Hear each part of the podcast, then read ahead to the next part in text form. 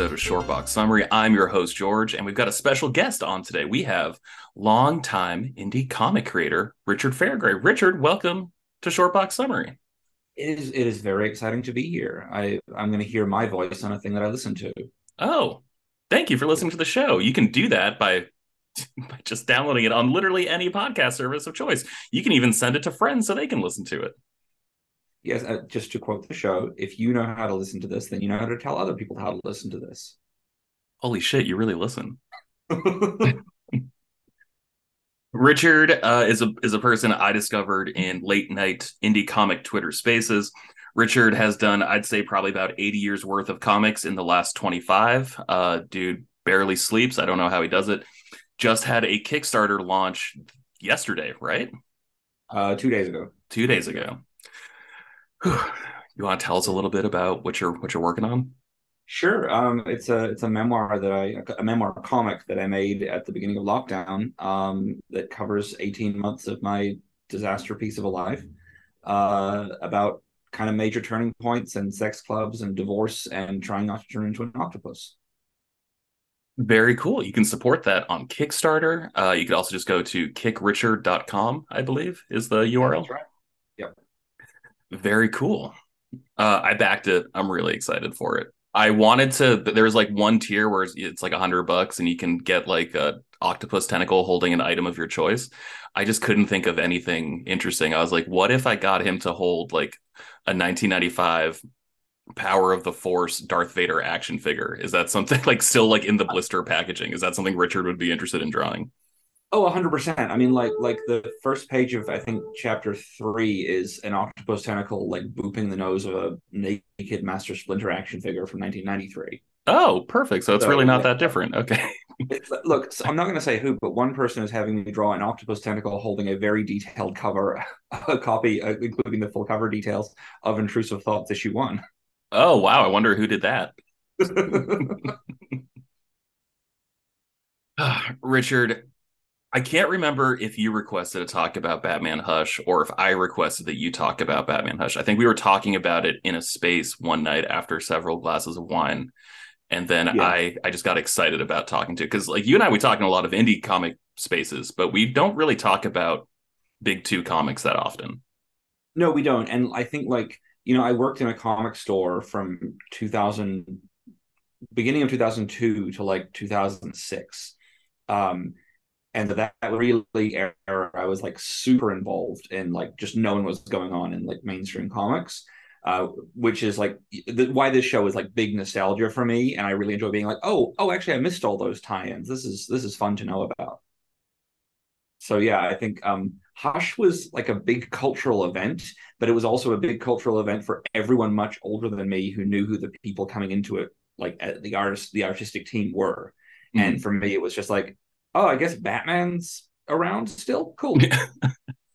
yeah, Hush is a big deal. This is a big deal for the show because I think this is the first time we've ever gone in depth to talk about a DC comic, and no reason in particular. I I really like DC books, and these days, in fact, I think I read more DC than I do Marvel. But uh, I just I noticed there was like a big through line with Marvel. And I want to talk about that, but honestly, this story is so important, not for Batman necessarily, but I think for comics not even like being taken seriously but sort of elevating themselves to present more seriously if yeah. that if that makes sense.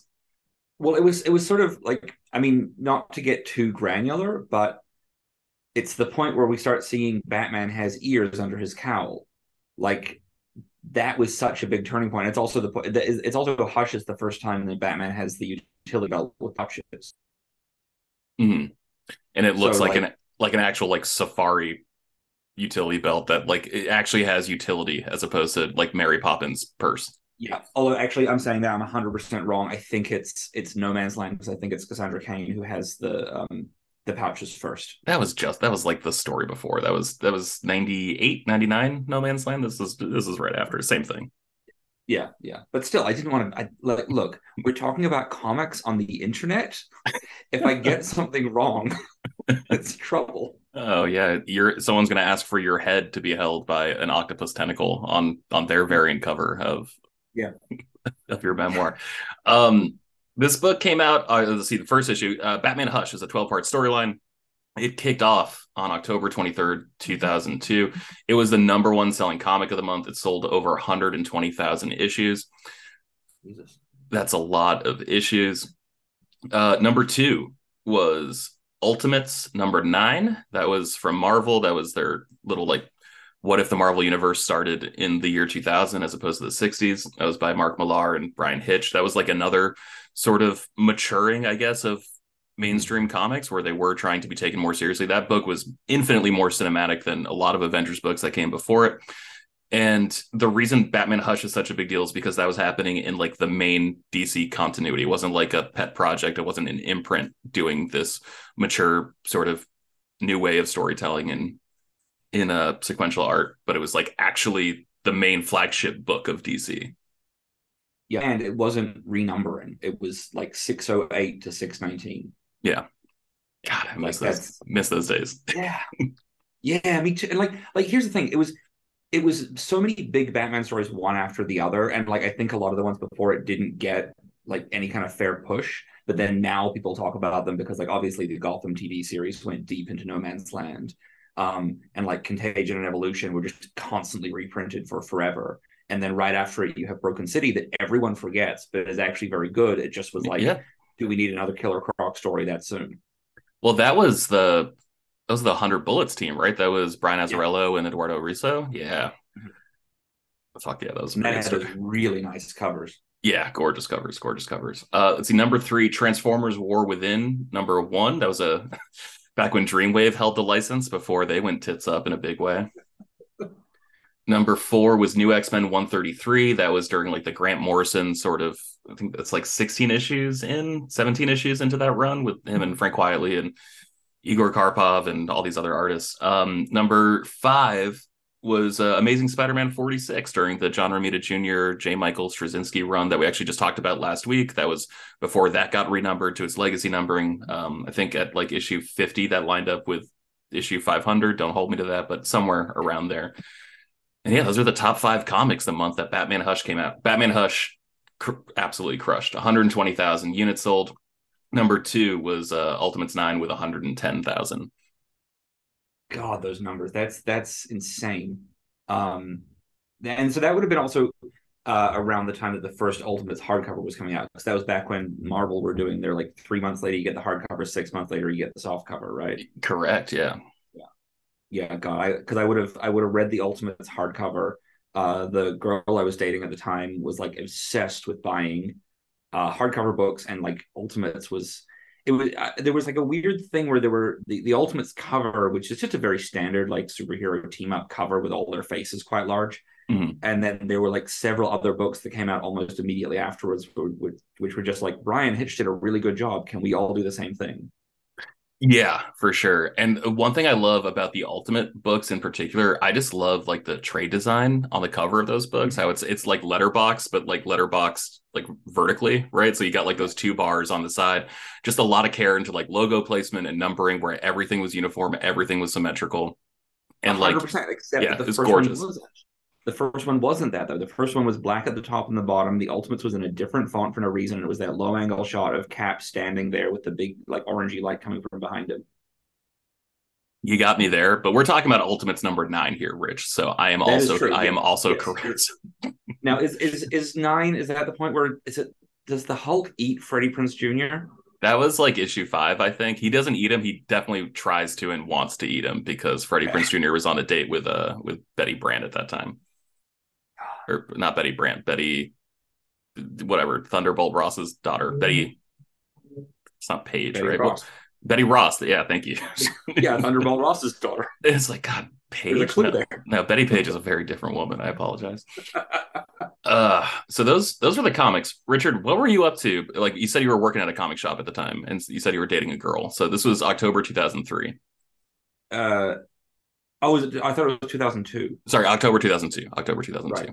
Okay, so I'm in my last year of high school. I'm about one week away from that finishing because I'm still living in New Zealand where we have opposite time. Um, hot snow falls off, and uh, I was, I was like make. I'd, I'd started like I'd taken a bit of time off from making comics. I was back to publishing, Um, I was working on a, a graphic novel about what if the Antichrist was 12 years old because I was 17 and awesome. And uh, a lot of snakes were in that book. Um, and uh, wow, yeah, Mark was, Mark Millar ripped that book off like 10 years later with American Jesus. well, he ripped it off a few years later with Chosen first, I guess. But um, um, not a good book that I made, not a good book he made, so it's even. Um, I was I like what happened was there was this comic store. I'd never read a comic. Like I was I was 16 when I when I first read a comic book, um, because like New Zealand had four comic stores nationwide, and so one day I just said to my friend, "What if we went and looked for a comic store? Because maybe like neither of us have the internet. Maybe we can go find one if we catch a bus to the city." And we literally wandered around into like little alleyways and then eventually found a comic store that were uh they were moving that like that weekend to a new location and everything in the store was discounted so we bought like 50 ninja turtle comics for like $12 hell yeah. Um and then we're walking around carrying this big heavy bag and then we see these people lining up for something and uh, we're like what are you guys lining up for? They're like oh a comic convention. We're like all right then. So I walked to the front of the line and um, there was this guy there. He was like unloading mac and cheese from a truck, like like Kraft Dinner uh, boxes. And this was a big deal because Kraft Dinner had never been available in New Zealand. So I was like, hey, uh, if I help you unload those, kind of a box? And he was like, if you help me bring these inside, you can have a box and come into the convention for free. I was like, absolutely, that sounds great. So we unloaded this truck with him and then wandered around the convention floor being like, holy shit, how like how did we not know any of this existed? And we ended up um, finding this like comic store. It was there was on this like in this weird convention center that was on five floors. And on the top floor there was this comic store, and they were selling all of their trades for seventy five percent off. Damn. And I just said, "Well, what's good?" And they were like, uh, "You should get Watchmen and Dark Knight Returns and From Hell." And uh, book four of Sandman for some reason, and uh, uh this book called I Feel Sick with Johnny Homicide Maniac sequel. Mm-hmm. And so my friend bought everything and I except I feel sick and I bought I feel sick and uh, I fucking fell in love with it. Got super into like the goth comic thing, which I was already kind of making weird goth comics, but like this just pushed me into very derivative shit. And like then we went back, we found out where the comic store was. Now we went back there, and they were like, "Oh yeah, those two, they almost drove us out of business by selling off all of our stock." um, They've also been using all of our statue boxes as uh, footstools, and so all of our statues are smashed. We fired them, and now we're desperately trying to survive. We can't afford and to hire anyone. Do you guys want to help us unload the damage shipment every week in exchange for a free comic? And we're like, of course. so every week we would drive two hours to this store and spend like four hours like waiting around for the shipment to arrive and then unload it after the store closed and like sometimes the, the the manager would like buy us some fries or a can of coke and then he'd give us each one comic and that sort of like it ended up we'd go in there two days a week and we'd start sorting through their back uh their like um you know back issue bins and things for them in exchange for more stuff because we were like poor like, broke like a bad joke students you're, right you're teenagers yeah yeah and then uh, me and this friend, we started dating this girl. We started, I started dating her, and then because you know we were the only two people at our school who cared about comics, so obviously everyone told us we had to date. So we that's did. the rule, yeah, yeah. Um, and then she got a job at the store because they were they like they they weren't even shy about it. Like we would love to have a girl work here. That would be really exciting for us, and I think our customers would really enjoy it. Um, so then I would go in and like make comics in the back part of the store on the on the couches for like four days a week while she worked. And so at this point, I was in my my senior year of high school. Um, it would have been yeah, like a week before I finished, and uh, I knew that Hush was coming out, and I was like, I'm gonna try collecting an actual thing issue by issue rather than just catching up on everything from the past. So this was like this was really my first series. So wait, hold on, hold on. Sorry, is your life secretly a prequel to Chasing Amy? like, or is it? Are you just an unproduced Kevin Smith movie on on Here's two legs? Here's the thing. Here's the thing. I before you knew me, I had uh, like a very long time ago. I was um, a 300 pound man with long hair and a big beard, And one day, a picture of Kevin Smith came up on Facebook.com, and the facial recognition thing said, "Is this you?" I was like, "I need to make some changes in my life." All right, so Where that was you then? What were you I- doing in 2002? I let's see, October 2002. I was in sixth grade, and fall is when the dances first started happening for for my elementary schools. You could start going once you were in sixth, seventh, and eighth grade, and then you were off to high school. That was how, at least my part of America worked with with grades. So I think I just gone to like my first dance, and I was kind of I was an overweight sixth grader. Didn't take the best care of myself. I was in sixth or sixth grade. I just really cared about PlayStation 2 mostly. And um, I think at this point I was really, really into collecting and building Gundam models. So I was like the coolest sixth grader at my school, obviously. Mhm.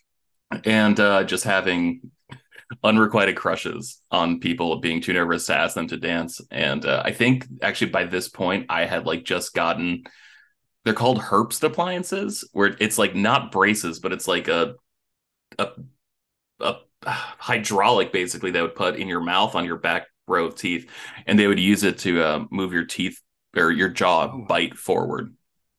So I That didn't have.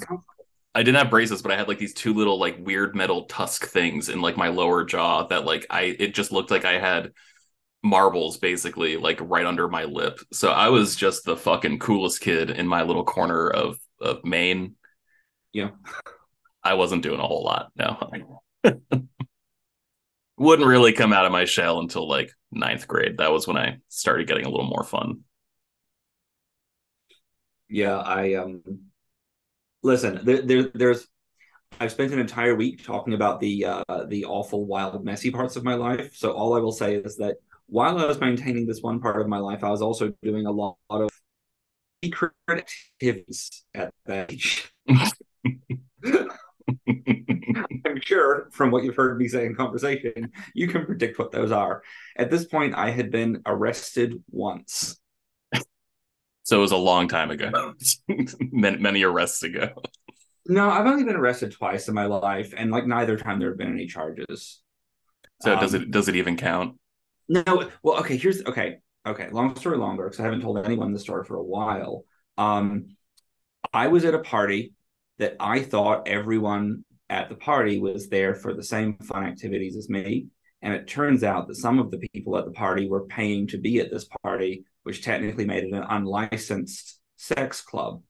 And there was a police raid, and we were all put into a prison cell, and uh, then in a kind of cartoonish display of small town justice, uh, a person came in, whispered something to the guard, like like we're talking about real Barney Fife shit here. Whispers something to the guard. He walks out, and then the owner of the mansion that the party had been in walks in, whistling and twirling the keys on his finger, and says, "Everyone can go home."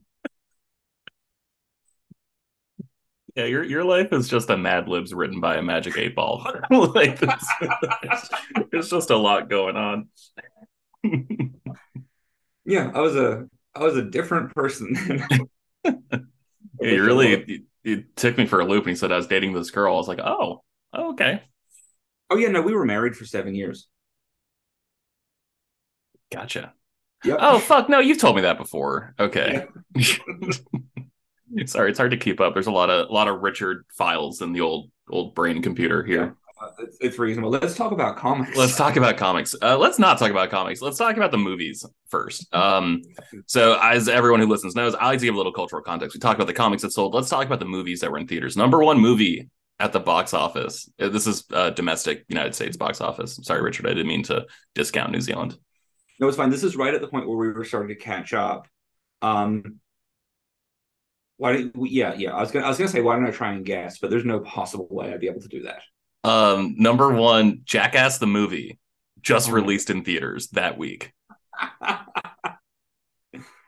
Soaring in at, let me guess, like thirty million. I think nine million its first day and like seven million its second day. Not nothing too crazy. I mean, sure, but this is this is pre. Oh no, it's not pre Spider Man, is it? It's it's it's after that, right? Yeah, we- we- Spider-Man was- was earlier in the summer, yeah. 100. We've seen like we as we know, Spider-Man can break a hundred and Aquaman can break a hundred can get one million more than Spider-Man according to the Entourage TV series. Oh, hey, never doubt Big Jim. Yeah. Despite those rolling blackouts through throughout Burbank, it, it, can still cross a million. Yeah, see, the thing is, you think that James Cameron hit rock bottom when he went to the actual bottom of the ocean for Titanic, but then you find out that he hit rock bottom by being an entourage. I liked him on Entourage. Mandy Moore always shows up in TV shows to like ruin people's lives. She like did that on Scrubs. She did that on How I Met Your Mother. Uh, she did that on Entourage. Yeah, she's just a, a cute little wrecking ball who sometimes sings songs. Uh, number I two, on Scrubs. All right, yeah, sorry. Number two, we number two, number two at the box office was The Ring. Remember that remake of that Japanese yeah. horror movie? Yeah, because then because like yeah, because then you get the sequel. Is it is it the first sequel where like the ring goes viral, so now everyone everyone can die? No, that was I think that was That's a rings. That was a yeah, that was a different movie. The Ring, I didn't see it in theaters. I was such a baby about horror movies, and I still am. But I remember seeing that at like a, a sleepover the next year, and that's like probably top five most scared I've ever been. Just being like a dumb little thirteen year old, twelve year old watching that movie.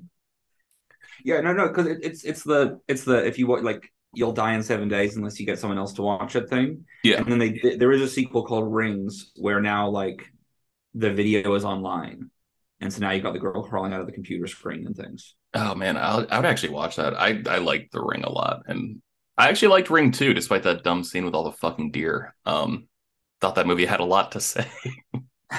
Number three, Ghost Ship, a movie I don't think I've seen all of, but I remember the opening scene where like a line breaks and like cuts some dude's face in half, and it's one of the hmm. gnarliest things I'd ever seen in sixth grade.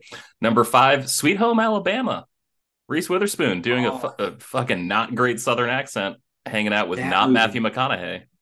That movie makes me so angry. That movie is like it's the worst messaging. It's like that that hallmark thing of like no, don't be a successful independent person. Go back to your hometown and settle. Except this was with a big budget. Don't marry Patrick Dempsey. Marry that guy who's about to be the bad guy in the Hulk. Thanks, Ang Lee. Why you want to stay married to me? So I can kiss you whenever I want. Yeah, no, great movie. number number six, My Big Fat Greek Wedding. Yeah, a classic. Yeah. Number seven, Red Dragon, the uh Silence of the Lambs prequel? The the remake of Manhunter. Yeah, but uh I actually like Red Dragon, but I mean Manhunter it's kind of tough to make a better movie than Michael Mann.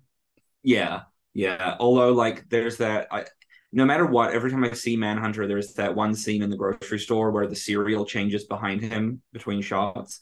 and it's such a jarringly bright color because it's fucking breakfast cereal that there's no way to like make it feel okay. Yeah, it, it looks like a Jackson Pollock in the background because it's a cereal box, and all of a sudden the the pattern changed. Yeah, yeah, and like, and look, Red Dragon's good, but um, I think it's pretty hard. You know, like okay, it's earlier, so maybe Anthony Hopkins is just still full from eating all those people, but it's it's kind of implausible that he's a younger, healthier version of the man we've seen ten yeah. years ago yeah, it's hard to make him look uh, younger four years after Meet Joe Black, where he, you know, had to had to escort death around. Uh, number eight, a personal favorite film, Punch Drunk Love. Mm-hmm, mm-hmm. That is a good one. I, I, I have often pointed out to people that uh, Adam Sandler has been in more um, uh, has has has been involved in more important a larger number of important films than Stanley Kubrick. Fuck yeah. Especially with last year's release of Hustle, which listeners of this podcast know. I fucking love that movie. I might I'm drinking scotch right now. Richard, what are you drinking? I'm I I poured myself uh, some whiskey on the rocks about two and a half hours ago for a um a deep and meaningful conversation with a friend of mine who's in a big breakup. And then they canceled the phone call and then I found it. So it's very watered down whiskey. It's, it's good. Stay hydrated. This is going to be a long mm. podcast, so so buckle up. uh, let's see. Number let's see six, seven, eight, nine, ten. Uh, number number nine. Uh, the Transporter. Jason Statham. I actually like this movie. It felt it felt like a really weird like this is how Europe does action films. Uh, and it's Mhm. just got like weird pacing and weird tone, but I actually appreciate that movie. I don't think it's good, but I think there's worse ways to spend, you know, 90 minutes on an airplane in 2002 than watching that movie. It does exactly what it's meant to do, and I miss movies of that scope. Yeah. You You don't have to I- save the I- world, just save the day. It's fine. like I know that Steven Seagal is a is a monster of a person, um, but I still really miss the time the, the days when we could have films like Under Siege and Under Siege 2 Dark Territory. and I think Jason Statham is the only person who is uh, really filling that role. And Mhm. and I, I was about to say filling that role now, but that film was 20 years ago, so I don't really know if he's still around. I think he is. I feel like we're not that far away from like a crank four or a crank Oh. five. I don't know what number we're on. Or fuck it, feel like- transporter. Everyone's talking about Uber. What if he's an Uber driver? Oh, wouldn't that be good? I mean, because like we have the Fast and or Furious movies, Mhm. but they've become such large scale pieces of a franchise that it's just you know where can they go beyond space because everyone does the joke of like oh shouldn't they cross over with transformers and it's like but we're like it's not implausible now. Yeah, there's not a lot left to do. Yeah. I, Uh, let's I see. think those movies they should have just had bigger and bigger cars each time there's this there's this one episode of Speed Racer where um they're looking for some missing gold, like like billions of dollars in missing gold bars, and then there's this one giant car that's in the race, and probably in there, right? Probably in the giant car, and the giant car is like winning the race because it's so super fast. And they finally look inside the car, no gold, and they're like, "Oh man, we really thought it would be inside the giant car." That made so much sense because obviously, you know, when you steal gold, you're like, "Got to take that to the races." Mhm. And then it turned out the entire car was made of gold. Oh, that's actually that's Yeah. It's well, it's it's It's an idea. You, look yeah. up, you know when when you find out that like Night Shyamalan wrote um Stuart Little, Yeah. and they're like, oh, and maybe he wrote one episode of uh, Speed Racer, I guess. Like, It's like that episode of 30 Rock where uh, Kenneth starts pitching TV shows and it's like he's like it's like a cross between uh like uh, let's make a deal and, and whatever. And yeah they have to find like guess which briefcase has all the gold. And it's like the women who's holding it it's the ones who are like shaking because they're holding a million dollars worth of gold. And they're like oh, it's that case. Uh 10th movie uh I'll be honest I don't know what this is and I didn't even look it up. It's a movie called Abandon. Never heard of it. yeah yeah. Okay, so so like to give cultural context, like what is the world feeling at this point? Like, why are we liking these kind of movies? There's like a heavy dose of fairly light comedy in there, or if it's opening weekend for Punch Drunk Love, I would say people didn't know what they were going to get. Mhm. Um, and then like a lot of essentially fantasy of what if we could save it, save the world from a disaster, I, which feels like a very much like post hey, 9/11 Yeah. recently, yeah. uh Okay. phew. That- that's who we are. Yeah, I don't know. I think with Jackass, I love that it's number one. Movie actually means quite a bit to me. I, I lived in South America for a year because my mom is from there. And uh, I didn't have a whole lot of movies because I was in eighth grade when I moved there. But like one of the eight movies I had was Jackass, the movie. And I think I've actually seen that movie more times with like commentary than without. Because I would I would just like fall asleep, close my eyes, and just listen to the Jackass cast talking.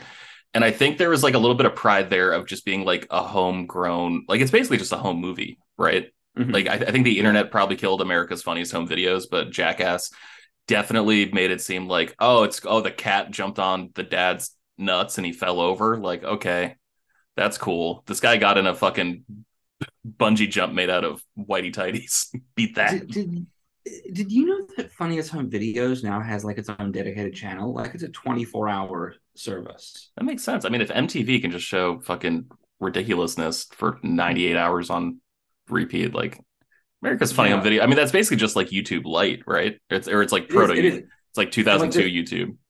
They're literally like they they the people who work there like scrape YouTube to find content and reach out to people like, do you want 50 bucks for your video?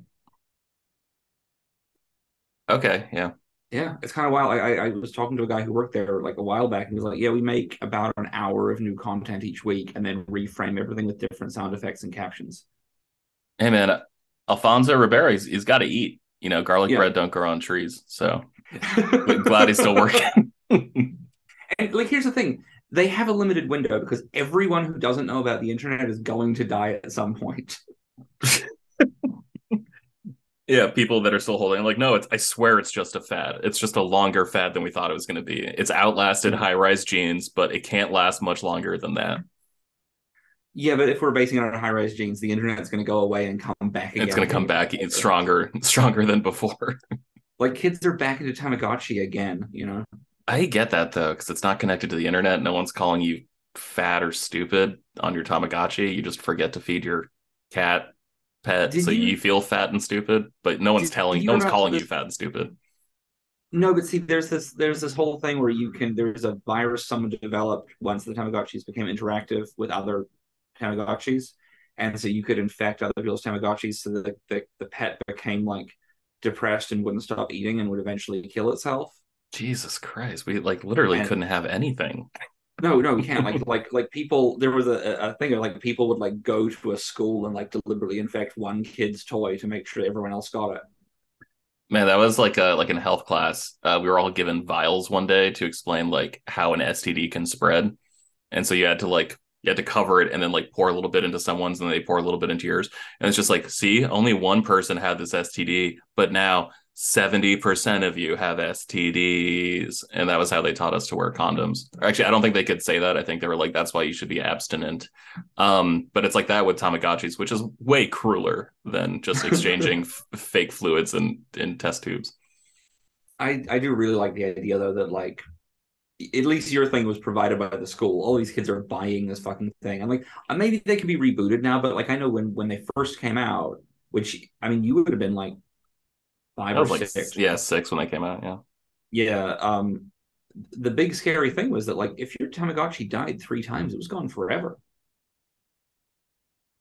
So you know, That's like the that's like the first like idle game, right? Like, you know, how like on phones you can just like, oh, I got to check in. Oh, I got to build my shit. Got to got to build my farm.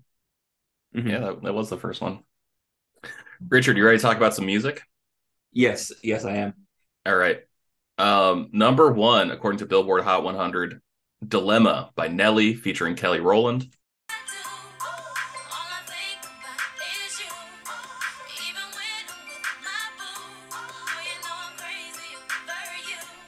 Number two was "Gangsta Lovin'" by Eve featuring Alicia Keys.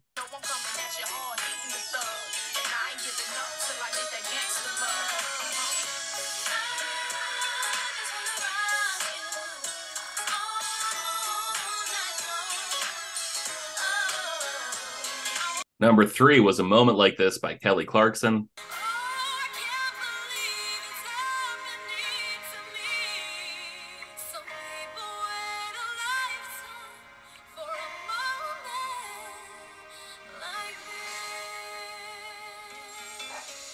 Number four was "Hey Ma" by Cam'ron featuring Juelz Santana, Freaky Zeke, and Toya.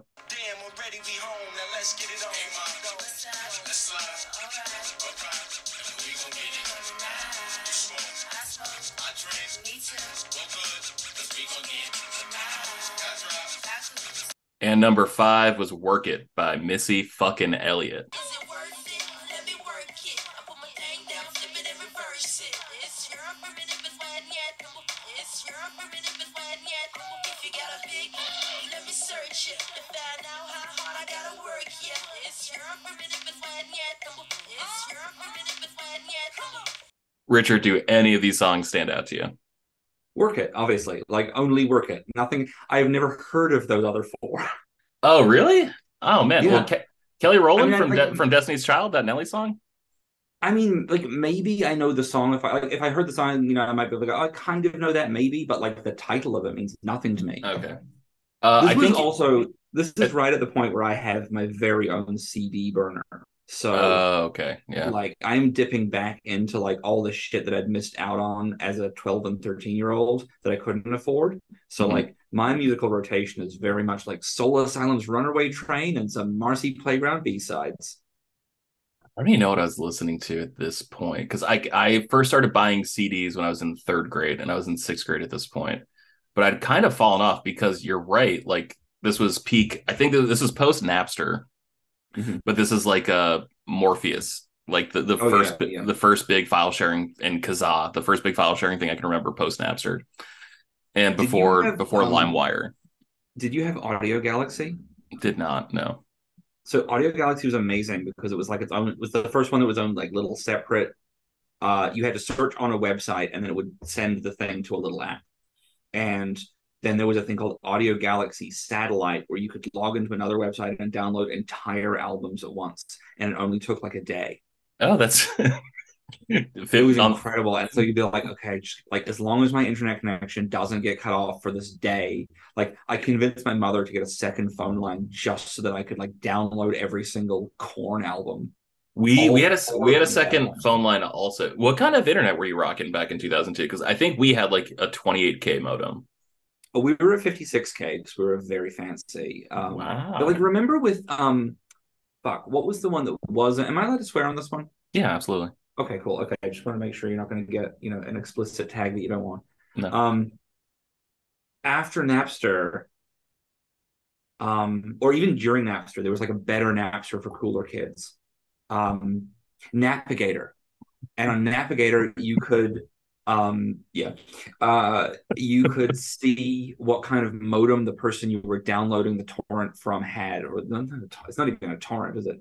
Um, so you could like you, you would like you could order you get your search results and then order it by like do they have the T3 or the T1 Mhm. or whatever you know whatever K um and like I don't know what any of those numbers mean like I have no idea what a T3 is I don't either. I, I, but I think it's like golf. Like I think the lower number is better with T's. Like I think T1 is just like holy fuck, that's a T1 connection. Like I, th- I think Oh, that was shit. faster than three.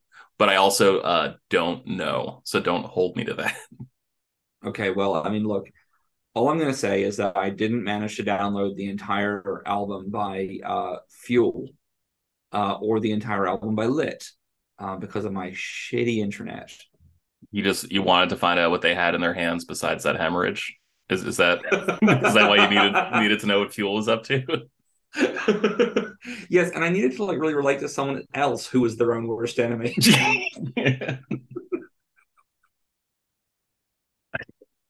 I, I didn't remember- mean, I didn't mean to call you that. The, the first time I um I found that someone had like an entire rip of a CD that included the the music video content that was on only the CD-ROM part of it. I was like, holy shit, I can like I can get the Dolphins Cry music video for myself. Like this is this is amazing. I'm gonna watch this on my computer screen all the time. Not worth it. Not Mhm. worth it at all.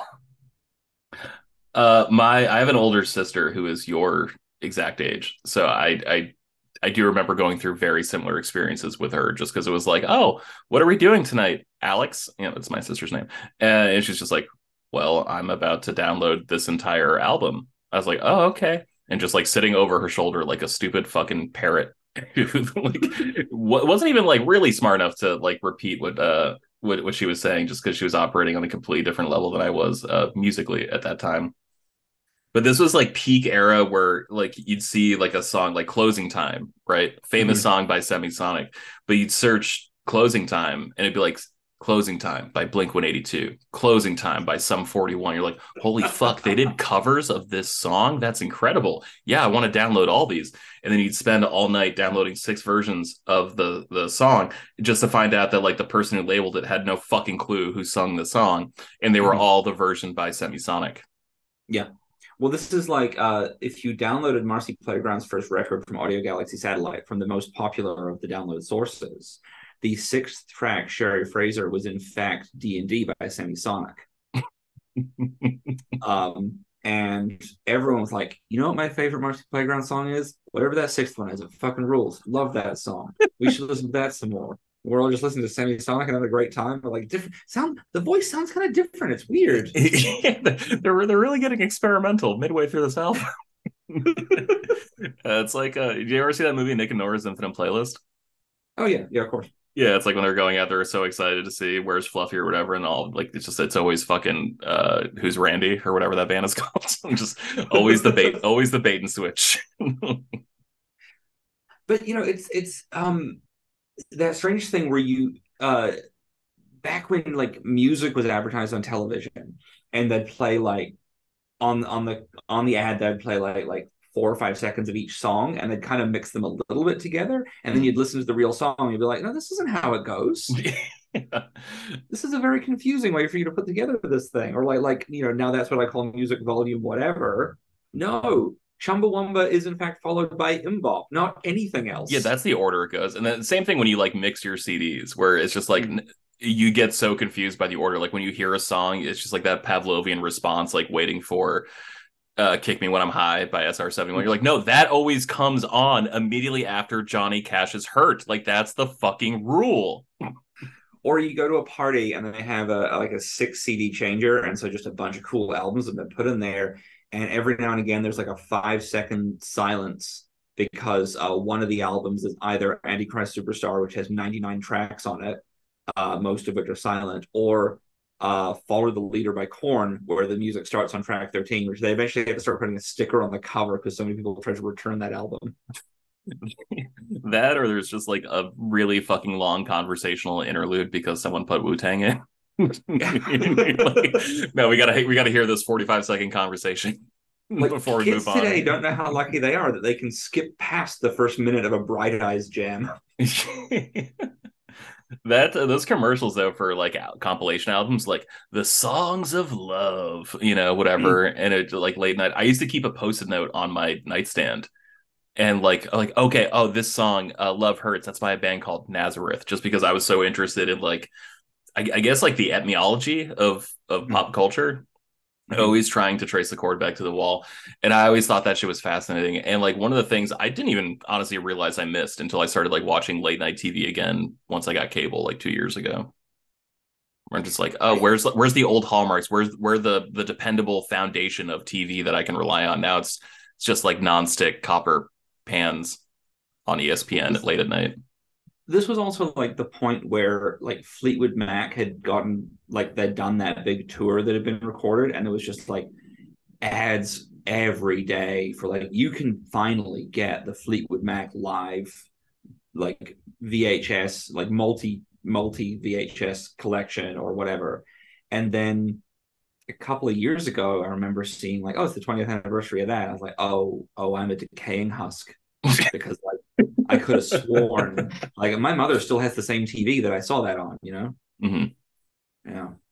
I remember th- there was a commercial for like uh, the Super Bowl winners, and if you called in the first 20 minutes of that ad airing, um, you'd get like the football phone that they talked about in Wayne's World too. And I Oh, remember nice. being like, oh, that would be so cool to have that football phone. So I remember calling as like a nine year old and eight year old who like didn't understand how the world worked yet and being like, yeah, man, I just, I got to get that phone. They're like, okay, like, you got a credit card? I was like, what's that? like, no, I just, you said to call. It's, you said it's only $20. I got $20. Like, yeah, but we need a credit card. I'm like, well, I've got twenty dollars. Like, can we make this work? like, what, what what do I have to do to get that phone? There was a um I don't even remember what the show was. There was a, a, a kind of variety show, not from New Zealand, by the way, Mhm. um, that played at like seven o'clock on a Saturday night. And there was always this thing each week where like this wacky character, kind of in the vein of like a Mr. Blobby type, would show up at someone's like e- like work event or like embarrassing moment for them. And it was and then it would be like, if you want this to happen to like someone, you know, if you want to embarrass someone for our show, like write into us. And so uh three days before my mother's 40th birthday party, I wrote on a post-it a letter that said, Can you please come to my mom's birthday party? Here's the address, here's the time. And I like sent it to the address. And then like during that party, I just sat there like just I was so happy. I was like, it's gonna happen, guys. It's gonna this is gonna be so exciting. Everyone's gonna laugh so much. And I've never been so disappointed. You doxed your mom. like, like I was I mean, you know this from me as an adult. I was the kid who had no idea what wasn't funny. well, that and you had no idea what wasn't possible, Hmm. Right? Like, did Yeah. you just assume life followed cartoon logic and cartoon rules until you, an age you were too embarrassed to admit? Um there were certain there are certain things that I will still every now and again just kind of try and I, I sort of try and play it off like it's a joke. Like if something's really going wrong, I'll try and snap my fingers and see if it fixes it. Mhm. Um and I do there's a part of me that's like, if I believe hard enough, this might work. Richard, I can't think of a better segue. into Batman Hush. yes, they thought if they if they just snapped their fingers, it might work, but we ended up with Hush. you want to talk about it a little bit before we before we jump into things?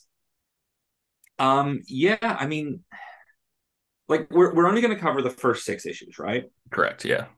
Okay. Um, I reread it this week, and I was really confronted by the fact that like this this book loomed so large in my memory of comics. Mhm. And I realized as I read it that I had absolutely no memory of anything that happened in it. Mhm. It was a completely new comic to me, and it was largely indecipherable. It just felt like it felt like, and now that's what I call music of Batman characters. That I think is a really kind way to put it. I I think of this like I rereading this book. I don't think it's a particularly good Batman book. I think it's like the perfect first Batman book for someone to read. Okay, yeah, that seems If if like uh, actually that's not even true. I think it's the perfect first Batman book to read if you're more interested in the world surrounding Batman than the character Batman.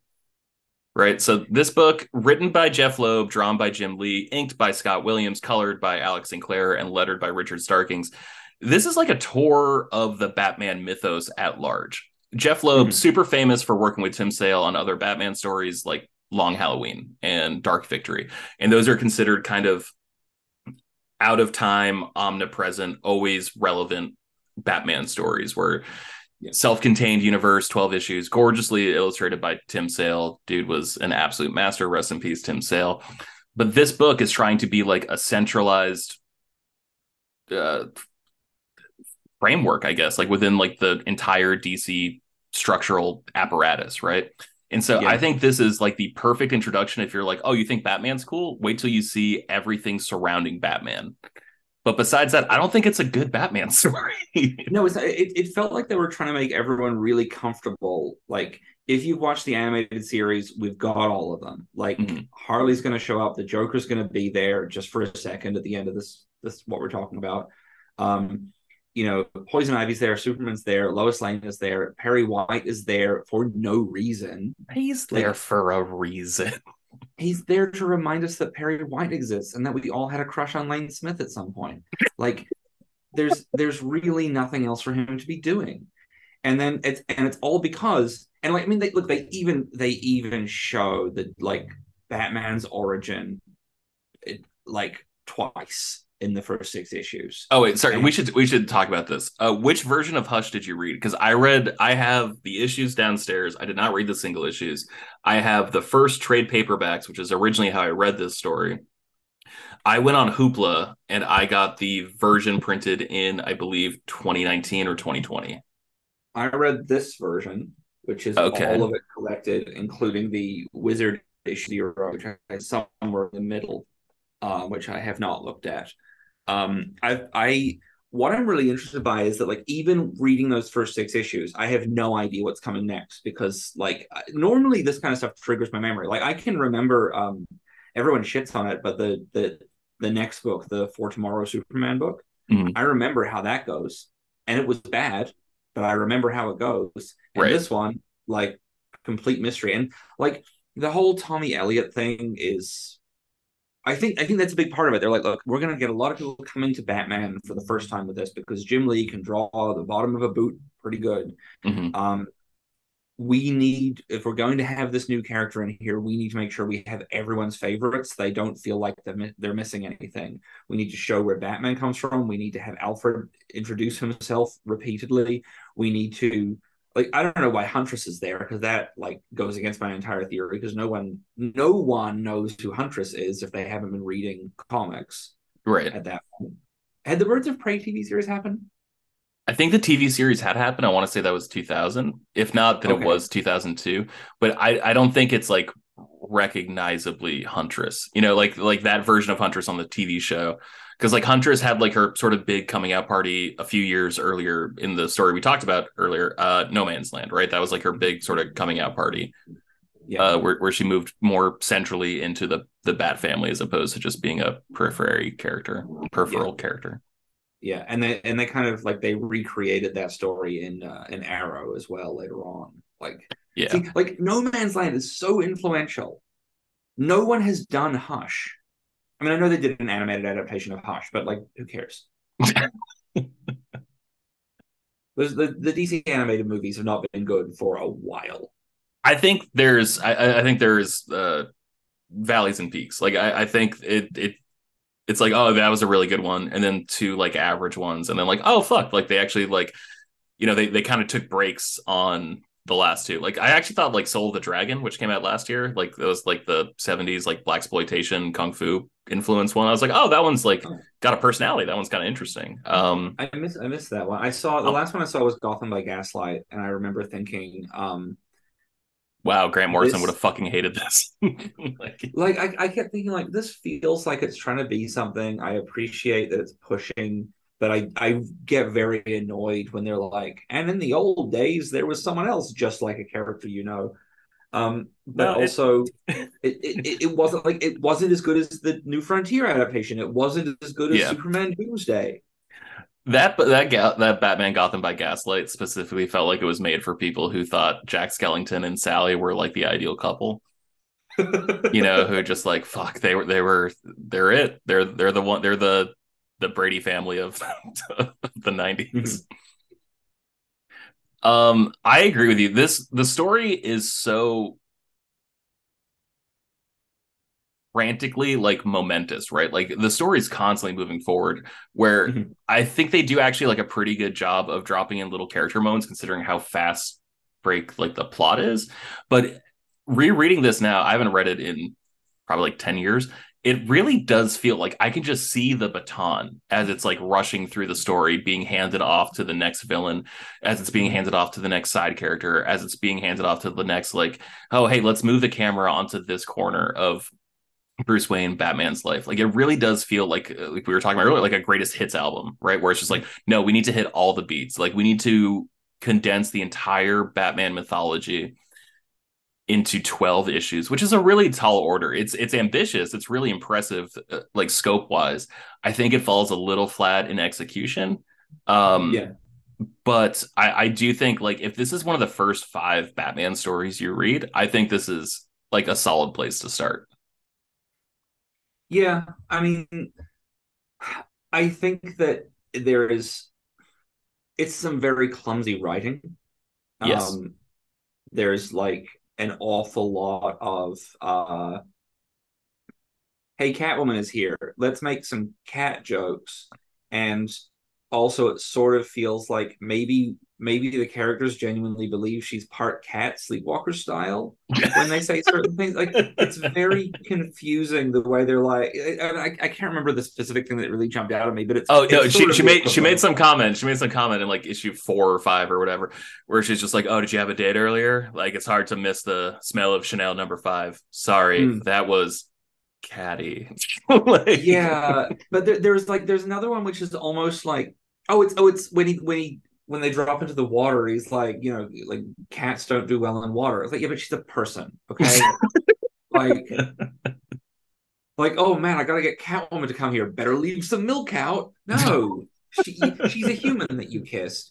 And I'll- I Oh no, she oh no, she threw up on my bedroom floor in the middle of the night and I slipped on it. Shit, I hate it when that happens because cats. There- there is one very good moment though um where actually wait wait are we gonna do like the best line at the end i'll save it for that we we can we can say for that. We normally just do that for for movies, but I if you have one that sticks out from these Yeah. first six issues, I would love to jump into it.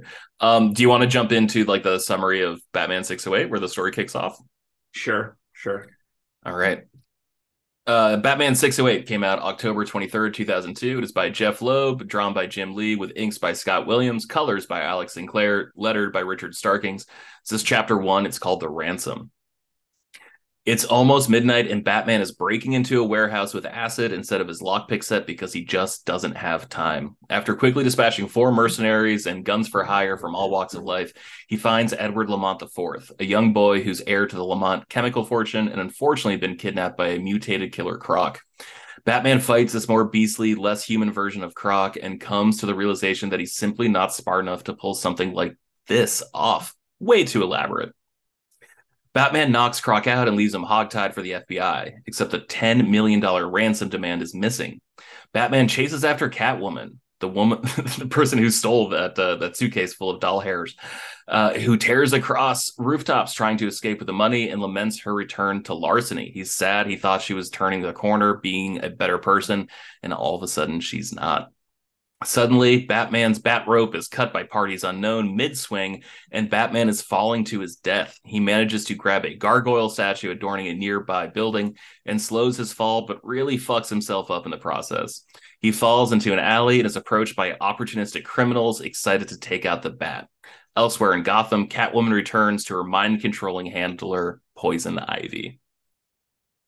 All right, so start to a story starts off with a bang. We, we go in media res. Batman's already breaking into the warehouse, and he's so sparse. One thing I do appreciate about this book, I fucking hate really big narrative boxes. I think that's Mhm.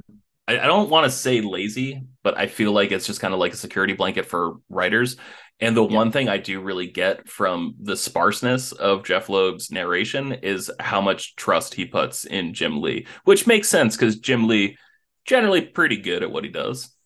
I I'm going to disagree on a couple of points there because Oh, um, okay. because every single time a character who we've seen before comes into frame, Jeph Loeb feels the need to remind us of who that character is and what the relationship is to Batman because um Jim Lee's character designs outside of costumes are not very distinctive in this book. Oh, that's interesting. I really thought that was for the readers. Like, I thought they were like, I, I know every comic is someone's first comic, but it feels like this story in particular was mandated to be like, no, you need to pretend that this is like Batman's canon is established, but you need to treat everyone reading this like they're a fucking moron who's never read a Batman comic before. This needs to be like, we need to sell this shit in airports, we need to sell this shit in train stations. This is how we get into Borders and Barnes and Nobles. Like, we want this to be the book at the end of the shelf. Like, it felt like an editorial directive. I never thought for once that it was like because Jim Lee's character designs aren't even indistinct, but kind of analogous. Like they all just you're right, they all kind of look similar. Like everyone's hot in like a slightly five percent different way. Mm-hmm. I mean, like I would agree with you if if you'd said for the issues, but when you're saying this is a book in Barnes and Noble and, and, and Borders, whatever, like you don't need to have repeated that every every issue of it because Okay. like every time Tommy Elliot shows up, he has to say, "Oh, Tommy Elliot, my childhood friend who I recently had my life saved by." Okay, yeah, that's fair. Um, and you know, like I don't know, like Jim Lee, I would I would be very happy if Jim Lee would like take the Eddie Campbell approach and just forget to draw heads sometimes because he is very good at, at drawing like dynamic bodies. Good for him. He he the, the heads are all the same. Mhm. I mean, they're not all the same. Alfred looks different because he's a big cartoon, but yeah, there's I don't know. Um, I am very confused in this first issue and later when it's referred back to. Is Killer Croc too smart to have done a plan this with this many variables, or is Killer Croc too dumb to do a plan that requires this many uh, logistical pieces of planning? Because he goes back and forth on that a lot. I he I the impression I got at the end of this was Batman was like, none of this is right.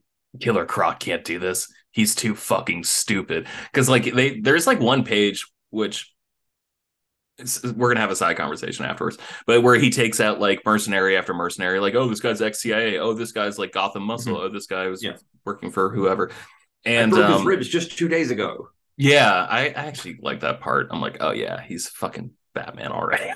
Mhm, Uh, I'm such a basic bitch when it comes to comics. Uh, sorry.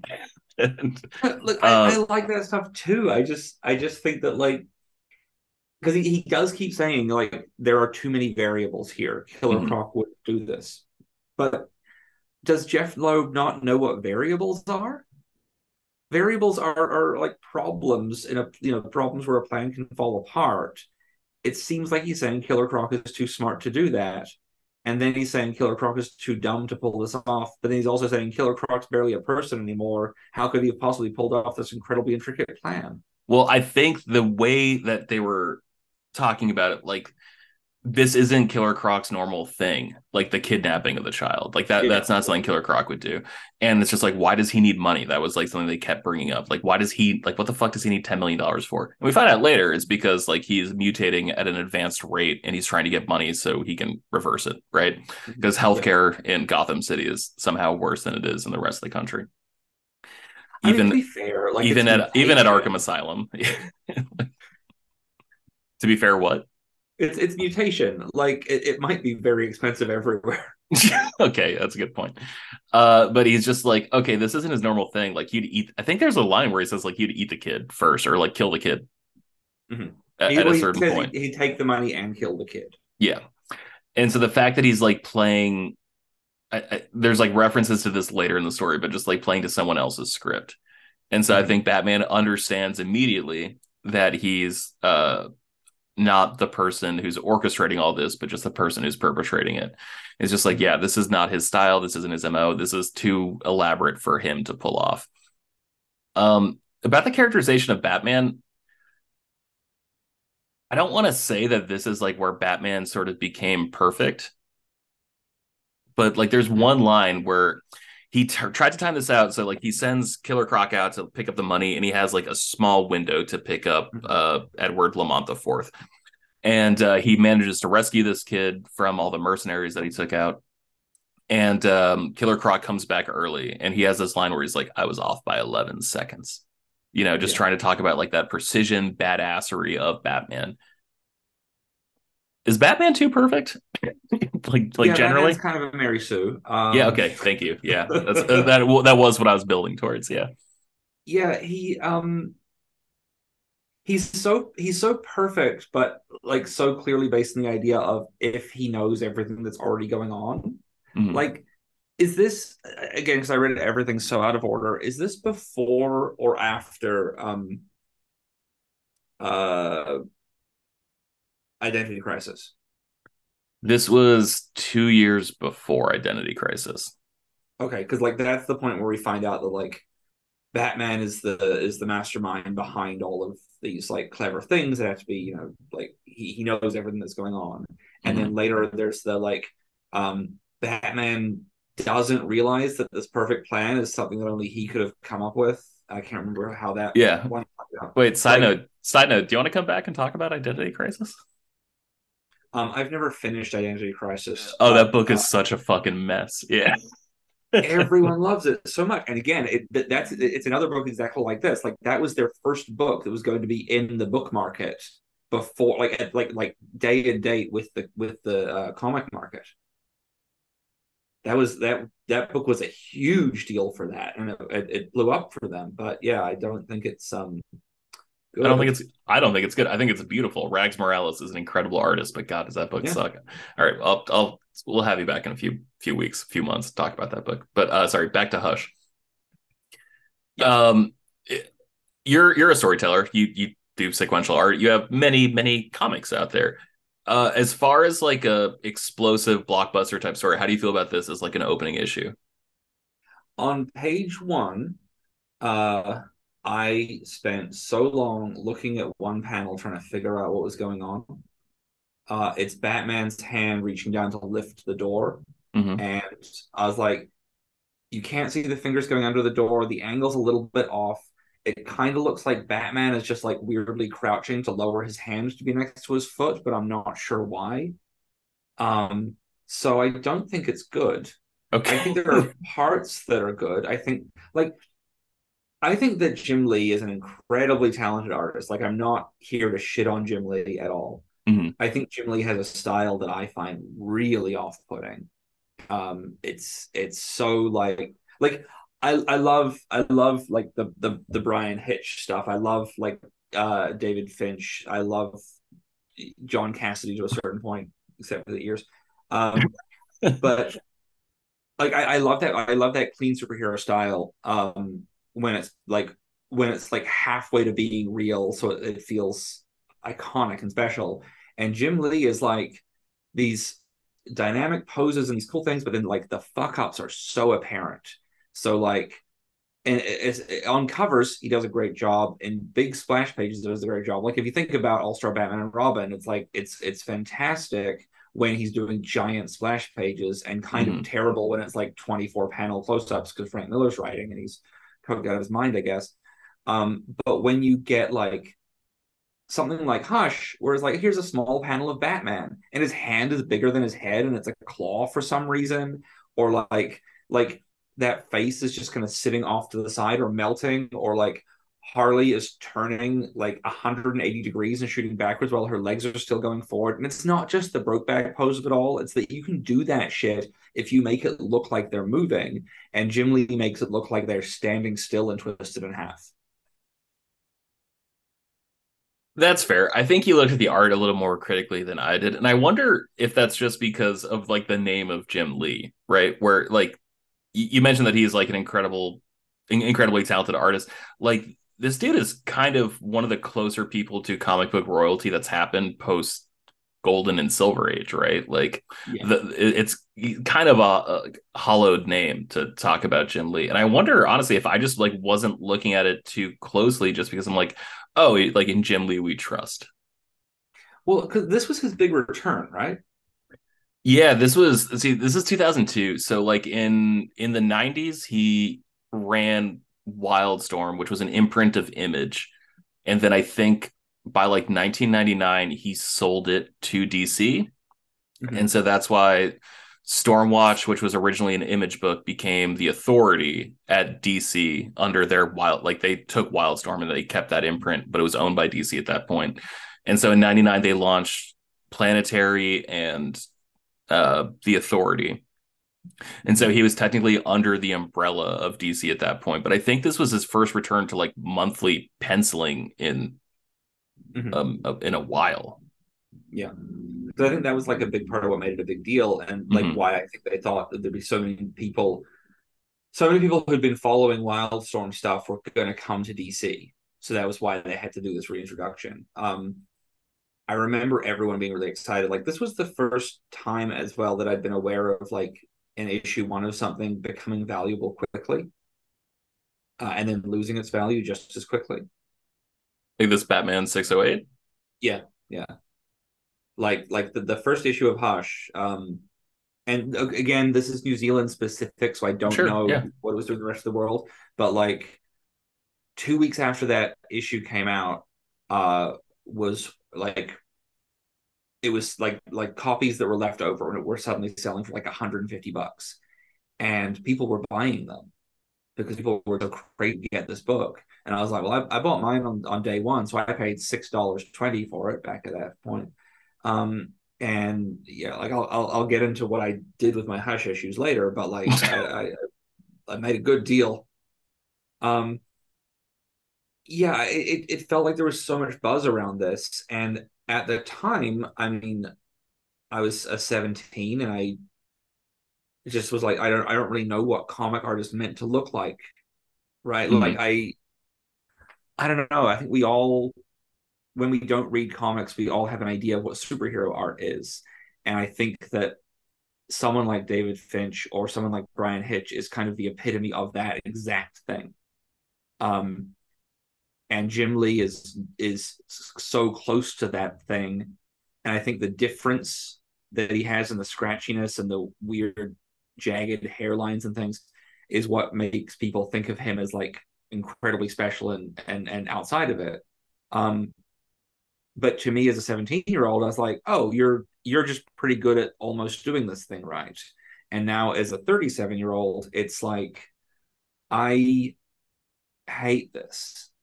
And I'm so like I'm so annoyed by how close to perfect it is that every little thing um is is off. Like you know, you know, like the big iconic image of Batman falling and his boot is right there in the foreground and Mhm. you can see the underside of the boot. And he he draws the underside of a boot real well, but the top part of the boot is actually in, in a different perspective than the rest of the boot, and that uh, is incredibly noticeable when you're expecting to see something perfect. That is really interesting. Again, like I am not a comic book artist the, the way you are. I, I I don't really I don't know how to create. I know how I know how to observe. And I guess again, like I think maybe just because like the name Jim Lee was attached, I just assumed everything was good.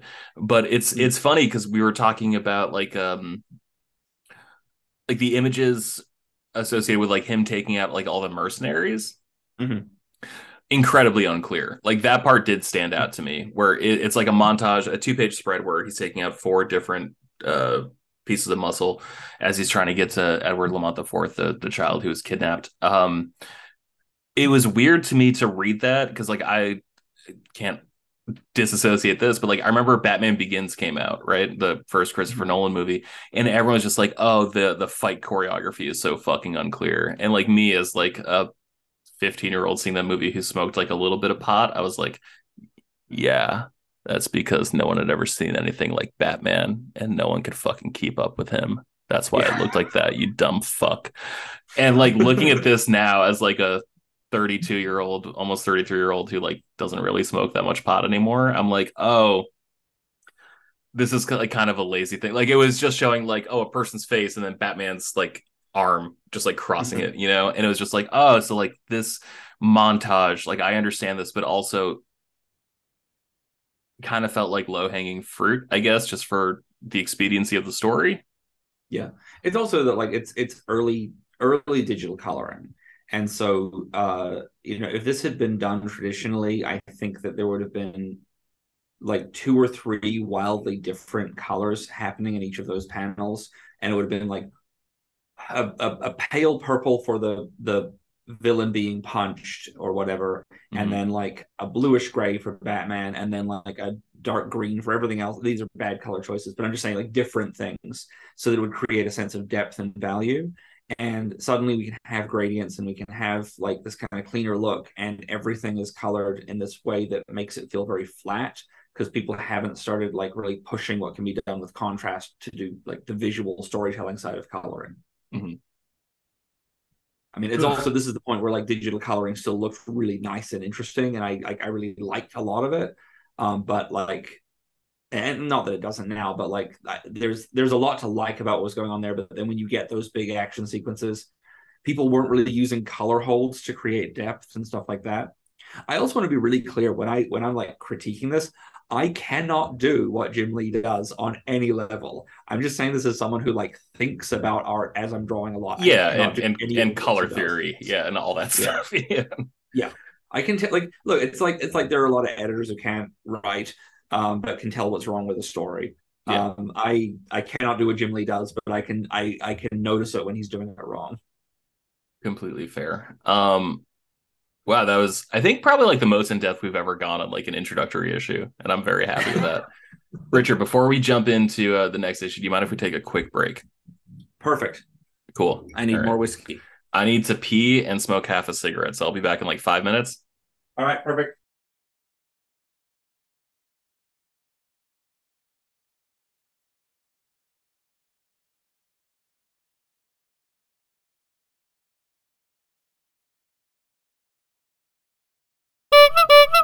We are back. Batman 609, Chapter 2, The Friend, came out November 27th, 2002, by the same creative team.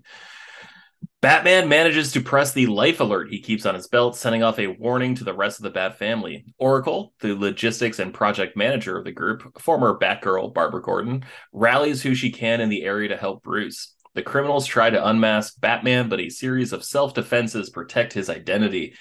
When one pulls out a gun and is about to pull the trigger, Vigilante Huntress swoops in on her motorcycle and unleashes a total ass kicking over the next five pages. Once she's done, the Batmobile arrives remotely, piloted by Oracle, and Huntress loads Bruce's limp, broken body into the car. An obscured figure with her head wrapped in bandages and wearing a trench coat watches from a nearby rooftop. Later, Poison Ivy meets with someone to give them their half of the ransom money, suggesting she wasn't the leader of this operation at all. Back at the Batcave, Alfred does what he can to patch Bruce up, but the damage is extensive. They need to come up with a cover story to explain Bruce's condition and settle on a car accident, but they still need a surgeon to repair him. Though he can hardly move, he starts tapping his fingers in Morse code that Alfred deciphers to the name Thomas Elliot. Thomas is a brilliant brain surgeon flown in from Philly and an old childhood friend of Bruce. We see a gorgeous watercolor painted flashback of the two playing some kind of chess like strategy game with Martha and Thomas Wayne overlooking, happy their son has finally found a best friend. In the present, our trench coated voyeur reads the paper and uses a batarang to cut the picture of a recovering Bruce out of the front page. That is Batman 609. You you skipped over uh, a couple of really important things. Um, oh, oh, let me know. Batman's very magical suit that you can stand on. You can stand on his chest. You can touch the cape. You can put your hands anywhere. But if you get them near the cowl, you'll get sometimes an electric shock that only goes outward. Cool. Sometimes a poison gas. Yeah. Yeah, a, a sort of a stink gas uh, Mhm.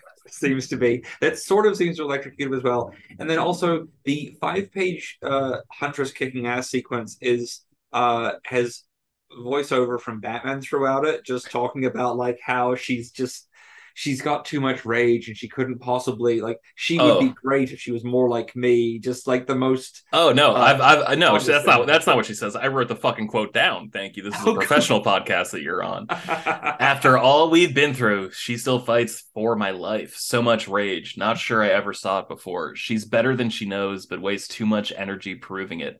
So much like I was when I started out. No wonder the others haven't accepted her. I need to talk to Dick. I need to. I presumably we're thinking like get her closer into the family, give her some more training. But Bruce is on the verge of passing out. Well, this this that quote really feeds into the quote I'm going to bring up later of like how absolutely condescending Bruce is and what a gross power dynamic he has with everyone. Yeah, yeah. Uh there there was there was a book that came out, I want to say like 2003, 2004ish. I read it when I was a freshman in high school. Freshman year 2004. That was when I like really got into comics. Like I'd grabbed like random Spider-Mans and random X-Men's. Like I remember the Onslaught, but I never remembered how that story went because I couldn't Mhm. find the next issue at the grocery store. But 2004 is when I started going to the comic shop every week and uh, I was just such a nerd. I was really into like film and film theory, and I found this book called "The Man from Krypton," and Mhm. it was a series of essays written all about Superman, who was a character, frankly, I never gave a shit about really before I read that book. And uh, there's one chapter that was like talking about him being Superman and how that's like a direct translation of Ubermensch, like the the Friedrich Nietzsche thing, and they Oh, were right, talking the- about it.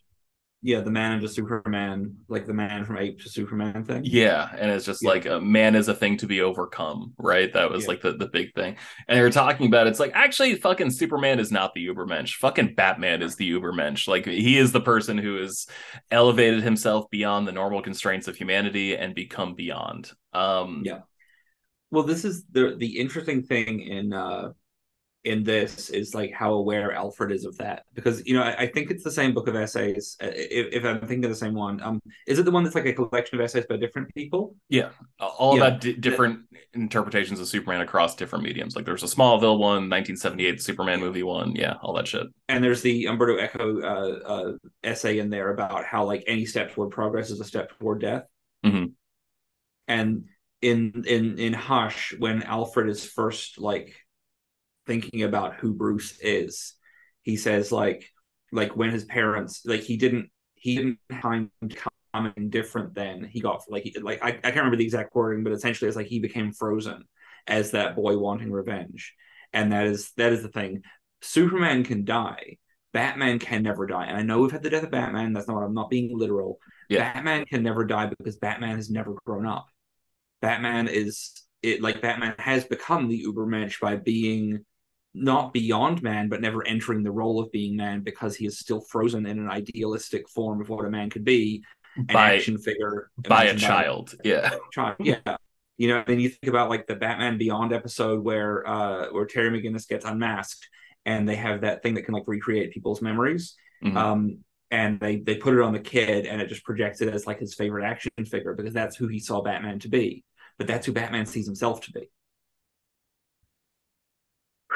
Think we got a little deeper than uh the writers of Hush maybe intended.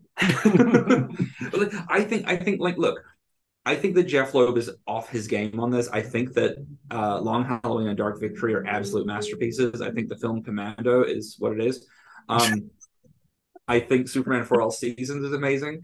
but I think that like here he's flailing a little bit and he's trying to sort of I don't think I don't think a monthly part of continuity title is where he's at his strongest in the same way that like did he did he write some Supergirl later on that sucked? He he did Superman Batman with Ed McGuinness and then Michael Right. Turner. And then that And was like was where that was where Supergirl was reintroduced to DC continuity. Right, and it was just a really terrible rehashing of the Superman animated series storyline with Supergirl. Yes. It- but Yes. I think this time with Darkseid. Yeah. There's a lot of stuff with Jeph Loeb where it sort of feels like um he's saying, "Wait, didn't it, didn't it have Darkseid in the Superman animated series? Didn't Granny Goodness come into that?" Or did I, I honestly can't remember. I haven't seen Superman the animated series in a few years. I might be mi- I might be mixing up animated things. I know they did an animated. they did do an movie, animated but- movie of it. Yeah. but I, I often feel with with Jeph Loeb that he's like, hey, there's this. It, it's like people who really want to sing karaoke versus people who really want to like write music. There are people we all know what it feels like when we hear a song we love that catches like the feelings that we have, and we're like, you know what, Ani DiFranco's superhero. I think I should sing that. Uh, I'm just gonna do it on my own because no one should hear it. But like, I do feel like I could really nail that one, and I feel like Jeph Loeb is doing that all the time. But unfortunately, he's being paid to do it. And so when he's good, when he's doing his own like actual interpretation, Long Halloween, Dark Victory for all seasons, it's fantastic. Oh, that And when- Marvel work too, right? Like you got Daredevil Yellow, you got Hulk Gray, Captain America Oh, White, God. Spider Man Blue. All those books, like I consider those like chapter zero for getting into a character. Like he's so good at distilling like the the bare essence. Like okay, if you could say three important things about this character, how do you say those three things in the most impactful, meaningful way? And I think Jeph. Loeb is so fucking talented at that. He absolutely is. But then when you give him something like this, or when you have him as like the story consultant on a show like Heroes, it very clearly becomes like, ah, I see, you wish you'd done Watchmen. I, I get it, but you didn't. So you don't get to do it now. You Mhm. don't get to do a warmed over version of Watchmen. And you like I don't know, I don't know what Hush is meant to be. It sort of feels like you know, when you say like it's it's Batman grown up, it's Batman serious, whatever, it's Batman like it's it's you know adult content, not adult content. You know what I mean? Yeah. I it sort of feels like for kids who have grown into adults after watching the animated shows because it's the Batman of the animated shows. That's why Superman's there. That's why Harley's there. That's why That's- Poison Ivy is there. And like rely here's here's a big thing, and I know we're not at this issue yet, but um Poison Ivy puts kryptonite in her lipstick so that she can control Superman, Mhm. breezing past the fact that she still had to fucking get Superman to kiss her. No Yeah. one questions it. Yeah. And like, I'm no no tea, no shade. Like, if he's got an open thing with Lois, it's absolutely fine. But like, he knows who she is, and he can move fast enough to avoid them smackers. hmm Anyway, well, let's jump back to six oh nine. Let's, let's jump back to 609. Um, so that person that I mentioned, um, the, the trench coated voyeur, uh, over Mm. overlooks all these different scenes. Every time they speak or like have like their own narration, uh, it's a different quote. Uh, first time they speak, without friends, no one would choose to live, though he had all other goods. And then later in this issue, we make war that we may live in peace. These are both quotes by Aristotle. Mhm. And I think this is really fucking annoying. This is one of my least favorite things that writers do. And I think the example that I've used before on this podcast, did you ever see a movie called Never Back Down? No, Okay. It's basically if the Karate Kid and the OC had a baby. okay, so I'm watching that tomorrow. It's, I think it's a fucking great movie. But uh, it's one of those things where it's like a, a high schooler moves to a new town, uh, fish out of water story, all this shit. Uh, but man, when he's in English class, let me tell you how much the lessons he learns in English class directly relate to what he's going through in his own personal life. And it, Mhm. I don't know if this is necessarily bad writing. I don't even want to call it lazy writing because this could just be like a character motivation, but like it just like when it's so fucking on the nose. It's like in Drive, that movie Drive, that Ryan Gosling movie, Mhm. when he's like a really nice guy, you know, to Carey Mulligan's kid. And that Mhm. song "Hero," a real human being, plays in the background. I'm like, could like, I love this song. Did you have to be so fucking obvious with the music selection?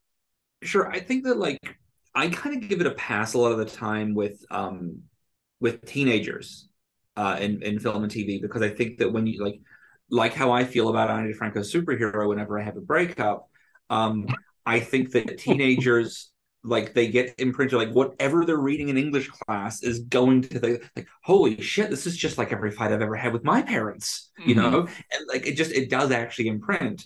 Um I think it's clumsy as a storytelling device but but but I'm sort of okay like like I'm okay with Drew Barrymore and Donnie Darko like talking about wanting to burn the world down you know? That's that's sort of fine I Mhm. don't think it's fine when adults are quoting things.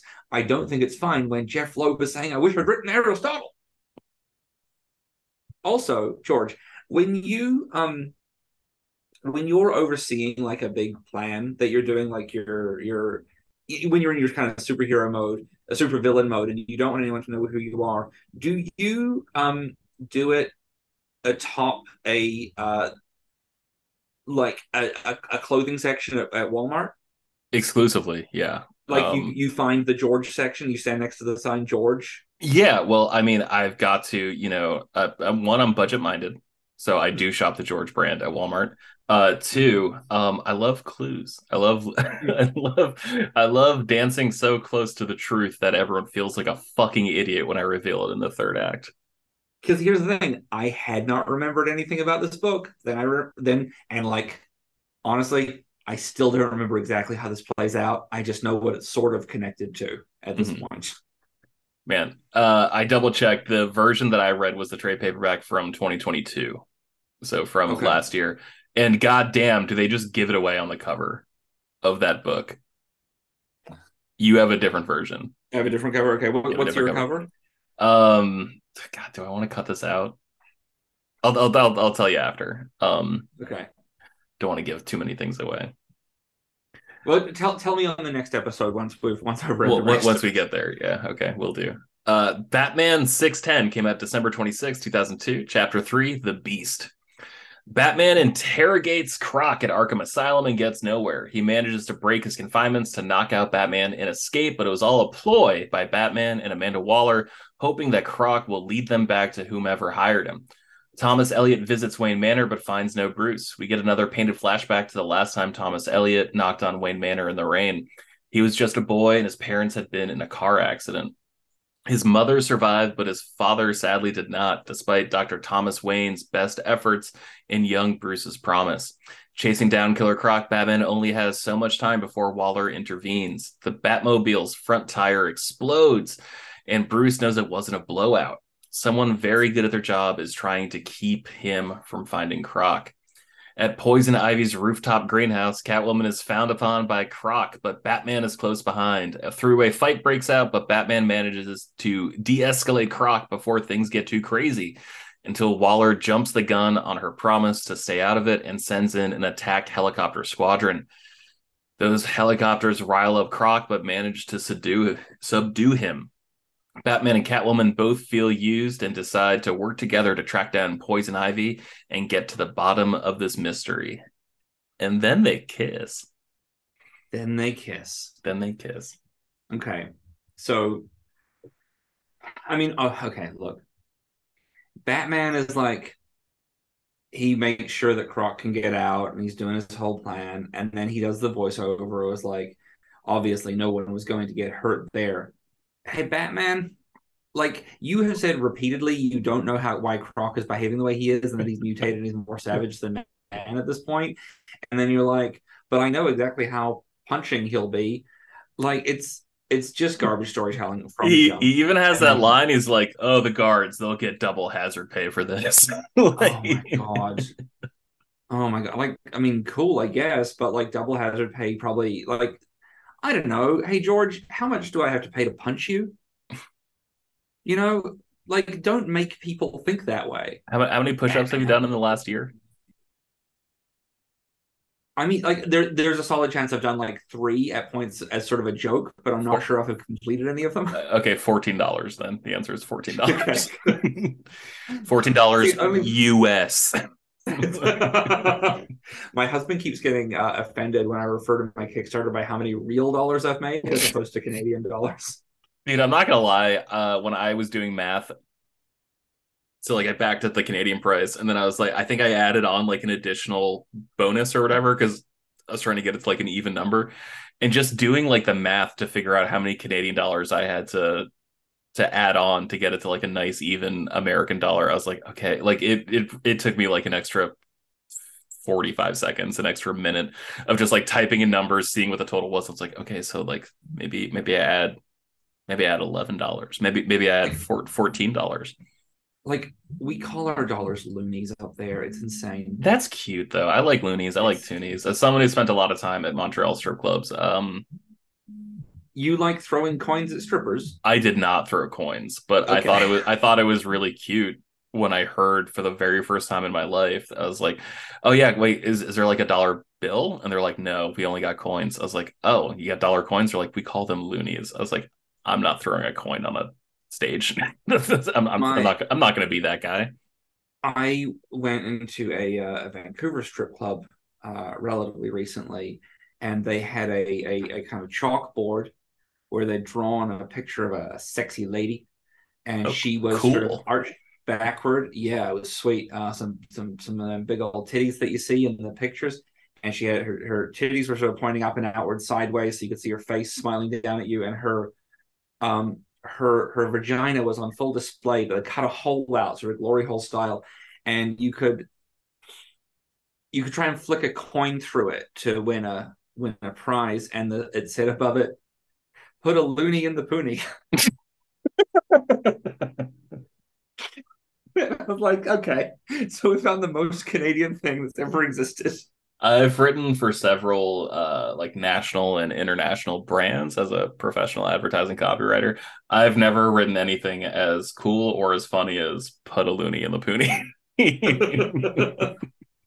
like I, I often think about about your job. I don't know if you ever get to do like tagline stuff for like TV or movies or stuff No. with your your things, but like if you ever do, I want you to know that you will never live up to the two greatest taglines of all time that came out the same year and were about the same topic but for different movies. And that is uh Dante's Peak, The Coast is Toast, and Volcano Exploding Soon. Not even erupting soon. Like no. No, I mean if you if you if you've seen the movie, it makes perfect sense. so so Batman gets jingle bells and uh has to explain how his tires work, which is very exciting for everyone. Okay, but like Um, okay, you're you're making a joke. He explains that like his tires are like reinforced with Kevlar. It's the same thing that's done in like the presidential arcade. And like it's little moments like that where I'm talking about like this is like a a maturation point of of comics, right? Where we're taking concepts that like really exist in real life and coming up with their equivalent or their exactness, I guess, in this case, in comics, where like it really is, it feels I don't want to say more scientific because that's that's disingenuous, but like the fact that like there is like a real world equivalent where like, oh fuck, the Batmobile's tires are the same thing on like the, the presidential motorcade. Like that's Yeah, but they call they call it an arcade, not a motorcade, which is very weird. Like there, there's there's I don't know. It's like they're trying, but also well, they were only on season three of the West Wing, so I don't think a lot of the parlance was uh, widely available yet. Me, yeah, that's true. That's okay, fair. Um, also, I was making a joke, but I made a much better joke a second earlier when I said that Batman got jingle bells, and I'm really proud of that. Yeah, no, you took me back to kindergarten with that one. That was good shit. um, so okay, as someone who is relatively new to to the Batman comics at this point, don't Batman and Selina kiss a lot? Like, had it really taken them this long to just kiss? It hadn't taken them this long to kiss. There was a line in Batman 608 where Batman's like chasing Catwoman and he says, It seems like every step we take towards each other, we only get further apart. So, like, it seems like this is like a dance they've done a thousand times where they play cat and mouse, pardon the pun, um, but just like, you know, the actual chase. But it seems like, especially with the next issue and the issue after, uh, this is like Batman like seriously considering it as opposed to it just being like a a cliffhanger romantic Right. tryst. So again, it feels like a grown-up version Like, of more mature, yeah. But specifically the animated series where they definitely kiss a lot. Mhm. So I don't know. It just like if you were you were 16 year old Richard, 17 year old Richard, uh, who does Batman kiss most? I'd be like Catwoman, obviously. Mhm. Like I I was very confused by that then. I was I'm still very confused by it now. Well, he's got this line that closes out the issue that says, Criminals by nature are a cowardly and superstitious lot. To instill fear into their hearts, I became a bat, a monster of the night. And in doing so, have I become the very thing that all monsters become? Alone? Hashtag deep. Um, but like that, just like the the level of like self-analysis there, I guess, is kind of impressive for like a mainstream blockbuster comic. And like this is like we're talking about Batman Hush, like it, it happened in like the Batman solo title. Mhm. But for all intents and purposes, this is basically just like an event comic with no tie-ins, right? Like the Yeah. scope of this story, the corners of the DC universe that it touches, it, it gets crazier, it gets weirder. But like this is supposed to be like a fucking popcorn style cop uh, comic book event. Mhm. And so I think that's why it's written like it's baby's first Batman comic. Okay, but I, I'm I'm actually asking you very genuinely, like, so in the main main Batman through line continuity, Mhm. had they really not kissed before? Oh, no, they- emotional responses were- No, they they had they had at this point for sure. Okay, so that's weird. Well, it's I read this on the same day that I watched the that '90s show episode about her getting her first kiss, and and like a lot of the themes were the same. Yeah, and it's like, oh wow, Batman is incredibly relatable to this uh, recently turned 15 year old girl trying to kiss the guy at uh, She hadn't The- turned the- 15 the- the Froyo stand. Oh, that was before her birthday. Yeah, it was the episode before the 15th birthday. Two episodes before the 15th birthday episode. I think that was one of the weirder parts of that show is that they made the kids like 14 and 15. And then like I, I went back and watched like the first season of that 70s show and they were all like 17, 18. Yeah, but like that 70 show is weird because like season like 10 or whatever ends with 1980, but season one starts like or halfway through has Star Wars. Oh yeah, So no, i, I double checked. I dude, I fell down a rabbit hole. I am currently on season three of that 70s show. I'm going through it, trying to like, what was it about the show that like really had 14 year old George hooked? And the entire Yeah. show takes place over eight seasons, but uh, only the scope of four years. And like they pointed out continuity errors where they're like, oh, there's five Christmas episodes over this, but like the entire show takes place between 1977 and 1980. Now, I I liked that 70 show enough as a 13 year old, I think, when it started, that I literally drew the logo of it on my bedroom door in a sharpie. That's commitment. Yeah. Yeah, like like full like, and I mean like the logo of like the full old 70s TV with the wiggly static lines and the title on it. Took out like the top third of my door. I was like, that's, that's my identity now. I like that 70s show. I like that 70s show and and albums by Live. Yeah, and the, you know that song "In the Meantime" by Spacehog? That's my fucking jam. This is also that that is the same year that I had to make the very tough choice. Do I buy Hellbilly Deluxe by Rob Zombie or do I buy Devil Without a Cause by Kid Rock? And the Devil Without a Cause came with a free T-shirt. Well, I mean, you at heart were always Bawa Dabawa. Um, so We're going platinum. uh, wait, did that Rob Zombie one? Did that have uh, more human than human? It's the one that has like Living Dead Girl and Dragula, but not the Cool Matrix remix. Okay, Yeah. I returned the Kid Rock album and exchanged it for Powerman 5000's Tonight the Stars Revolt. but you kept the T-shirt. Nice. I did you, keep the t-shirt, You, came yes. out ahead. I also I also lined up at midnight to get garbage version 2.0 so I could get the free lighter. Um, but you had to fill it with your own gas and then had like a little flint that you take out and, and light yourself of, from the lighter, which was uh never worked. Never worked even once. Wait, was it a Zippo or like a Bic? No, it, it no neither. It was this weird like it was a little metal canister and it had a little screw top thing, and then it had like a flint coming off the bottom of it with a little rag on it, and you had to like strike the flint on the side of the lighter like a match, and you were meant to put your own whatever lighter fluid in there. Was that like It- a fuck? it- uh, uh, is that like a fucking Indiana Jones lighter from the 30s? Yeah, like like it, it was it was very confusing. Okay. Like, by the way, you know, cigarette lighters were invented before matches. That makes sense because like I I know like the uh, the white lighter being bad luck thing, like oh the twenty seven club. No, actually it started back in World War One, where the lighters they issued to soldiers were white and had like a phosphorus light or whatever, and it was always really dangerous because you'd be smoking on the trench and like the light from the flame would reflect the the white light tur itself and then like give away your position to enemy snipers and that's why Oh. white lighters were actually bad luck and Oh, then kurt cobain and aretha franklin and all, all, all those people died with was it? Yeah, no I mean- janis joplin. Sorry not not aretha franklin. Janis joplin. Sorry. But there, um, the um, the Museum of Death used to be down the street from me, and they had the shoes Kurt Cobain died in as one of their displays, and I was like, uh, I thought that was uh, jesus Christ. sort of tasteless. yeah it's not it's not what you want. How much money do you think uh courtney love made by selling those shoes to museum of death I don't think she made any money from that. I don't. Th- I think that based on the history of people breaking into her place and stealing Kurt's clothes, uh, I would I would say that was where those came from. Oh, good. Like it's well. Speaking of Indiana Jones, like it belongs in a museum. Like- I, it's it's the Simpsons thing of like that's the suit that Charlie Chaplin was buried in. Okay, so so they do their kissing, fine. They have their fight, fine. Um, it- it's another moment where Batman is like he knows the Catwoman was the person who took the money, and then he wonders to himself, "Who was it who was there who took the money?" Mhm. There's just constant rehashing of Batman forgetting things, but I guess he's had a head injury. oh um, yeah, his big skull fracture took a took a chunk out of his brain. Yeah. Uh, All sorry. that surgery was done without shaving his head, which I thought was pretty interesting. Yeah, And, I didn't know uh, that's how they did that. yeah, no swelling, no scarring, nothing. He's good to go. it's fucking Batman. What can you do?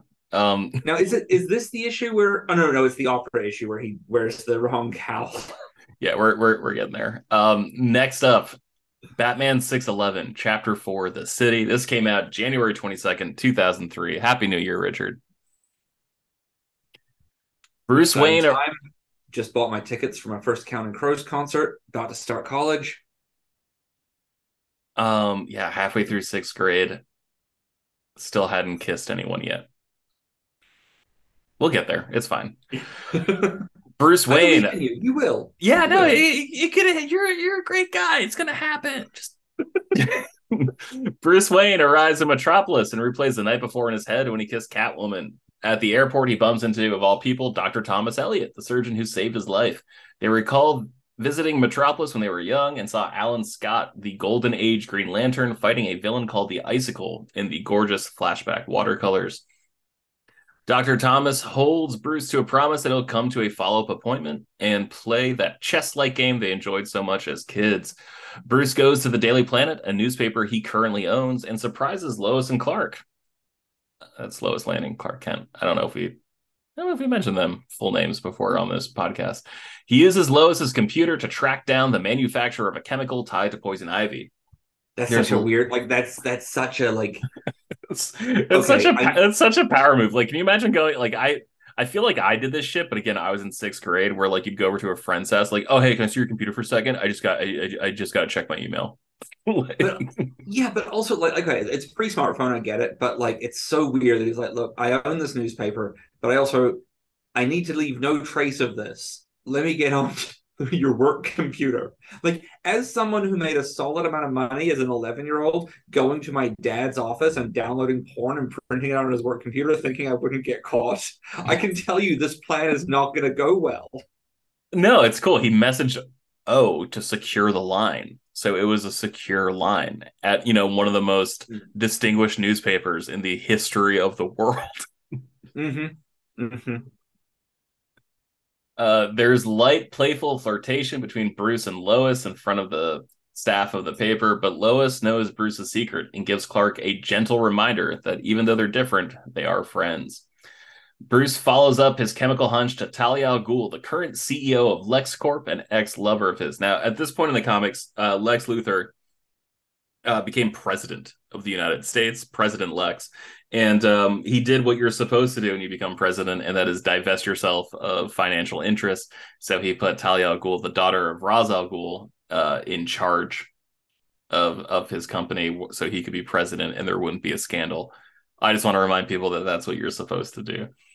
I mean, I think it's all they do make the point that Lex Luthor is a criminal, and so they they they've really ramped up their uh, weapons production and sales. yeah, yeah. All yeah, it's like still the number one me- weapons manufacturer for the U.S. military. Who saw that coming? Yeah, and uh, and because uh, as I've pointed out before, this is just a big a big karaoke version of the animated series. We do have to pronounce his name Ray Shell Gold. Okay, um, yeah, in honor of the show. Yeah, that's that's fair. He gets Just the in- garbage writing, garbage writing. Oh my god! Like the fact that Lois and Clark have to tell each other they're married so the audience knows. Jesus fucking Christ! he gets the info he needs on this rare chemical that's necessary to care for a very specific type of plant that poison ivy has been growing. He meets up with Selina, who starts beating the shit out of Ivy until Bruce's worst nightmare comes true. Superman appears and is under poison ivy's control. Because they've been kissing. Yeah, This old old smoocherooskies. Yeah. Smooch and Superman. Um, when we get to the end of issue of the of the sixth issue of this, I'm going to tell you how I would fix this story as a writer. Okay. Can't wait. Yeah. Um, this this issue is all set up. This issue is all uh, kind of fish out of water. Like Bruce and both Selina too mention how uncomfortable they are in Metropolis, and he's just like, Batman has no reason to be here, but Bruce Wayne has financial interests, so I'm going there as as Bruce Wayne as like a cover story. Again, super convenient that he meets up with Thomas Elliot. Um, should almost write that down at this point. That like, oh, he keeps bumping into him at all these places. Um, and then Selina has one line when uh, she meets up with with Bruce later in the comic before they track down Poison Ivy. Does it ever get dark in the city? Even at night, it's lit up like it's important or something. And so, just Yeah. talking about how uncomfortable they are out of uh, out of Gotham. yeah. Now this is. Oh no, we're we're no. It's the next issue that has the all of the lines that make me mad. Okay. Yep. You want to just jump into that issue? Just jump into it because like it, it is just set up. There's nothing. There's nothing in this issue. Like Lois sits in a weird way because it's a Jim Lee comic, but like I don't know. I'm glad they told us it was Lois because the design tells us that it's a brunette character because she doesn't have a costume. So how the fuck else could we tell? There's one line before we move on to the next issue that I, I do like in this where uh, he does talk about Perry. And like you were talking, it's like, oh, he's there just, Oh, just yeah, fucking yeah. because. But he talks about Perry saying, like, yeah, Perry obviously knows that Clark Kent is Superman. He's too good of a journalist not to. Yeah. I actually I like I I re- reading this again this week. I thought, oh, I forgot that line was from Hush. Um, I have remembered that line a lot when I think about Perry White because again, big crotch on Lane Smith. I think about Perry White, you know, Mhm, mhm. the dark times, and um, you know that that like the, the the brilliance that is Perry White is so interesting, and it's why I get so mad at Perry White in uh, Smallville and how he's just shown this as a sad failure. I never made it to the Metropolis episode of Smallville. I recently started rewatching Smallville and I'm on like season three, so I'm excited to get there. He shows up before Metropolis. He comes to Smallville. Oh, as like a sad failing drunk. I don't even think he's in the Metropolis stuff. oh, that's interesting. I, I like just got to like the end of season two, which I think we're about to get into like the witch era, right? Like the weird magic shit that Lana does. Yeah, I'm not looking forward to that. That was Remind that's- me. that's where I jumped off the first time. At some point, we're, we're not on a on a recorded uh, thing. Uh, you and I are never not on a recorded thing. It turns out because of the, the social circle we keep. But um, remind me at some point, and I'll I'll tell you about my um history with a, a certain person from from Smallville and a, and a an effort to get me to join their sex cult. All right, pretty fucking excited. because To end this because they watched me at a con- they watched me at a convention and and realized what a good salesman I was and how convincing I could be. Oh, Jesus Christ, that's terrifying. Um, Batman six twelve, chapter five, the battle came out February twenty sixth, two thousand three. Uh, Bruce has no time to think. He and Catwoman immediately jump into the water to escape Superman, who's already fighting off Ivy's influence. She doubles down and re-ups her control over him. Bat and Cat escape into a series of lead-lined sewer tunnels, courtesy of Lex Luthor. They devise a plan that seems rocky until Batman pulls out a kryptonite ring. Catwoman scampers off to fulfill her part of the plan, and before long, Superman finds Batman in the tunnels and an all-out brawl erupts. Batman tells Clark that he's pulled a gas main loose so that if he uses even a spark of his heat vision, the entire block goes up. Batman punches him repeatedly with a kryptonite ring, but he's on the verge of breaking his hand. Batman lines himself up to dodge a punch that lands Superman square on one of the city's electrical mains, effectively shocking him with the power of the entire city, stunning him long enough for Batman to escape to the surface. Once topside, Batman tells Supes he can either fight him or save her and points up to a Catwoman who's holding Lois on the edge of the Daily Planet. Struggling to break free, Lois ends up falling towards the street, and his shock of seeing his wife plummet uh, convinces Superman into action and into his old self. Now, all on the same side, Bats, Cats, and Supes recruit a member of the Super Family to help track down Poison Ivy, Krypto the Super Dog. Catwoman knocks Poison Ivy out with one punch, and she's taken away by Metropolis Special Crimes Unit to be extradited to Gotham for crimes committed there.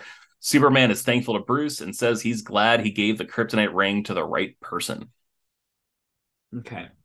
Firstly, hey, Poison Ivy, just kiss the fucking dog. Like we've all had a dog lick our face. It's actually not that big a deal. Just kiss the dog, control the dog. It's just that's just stupid. Okay. Um, the the inherent misogyny of you used my wife as a prop to throw off a building to like to to make me switch back. I trusted you, Clark. Yeah, but still, like, don't worry, Lois is just a prop. It's fine. It's absolutely fine.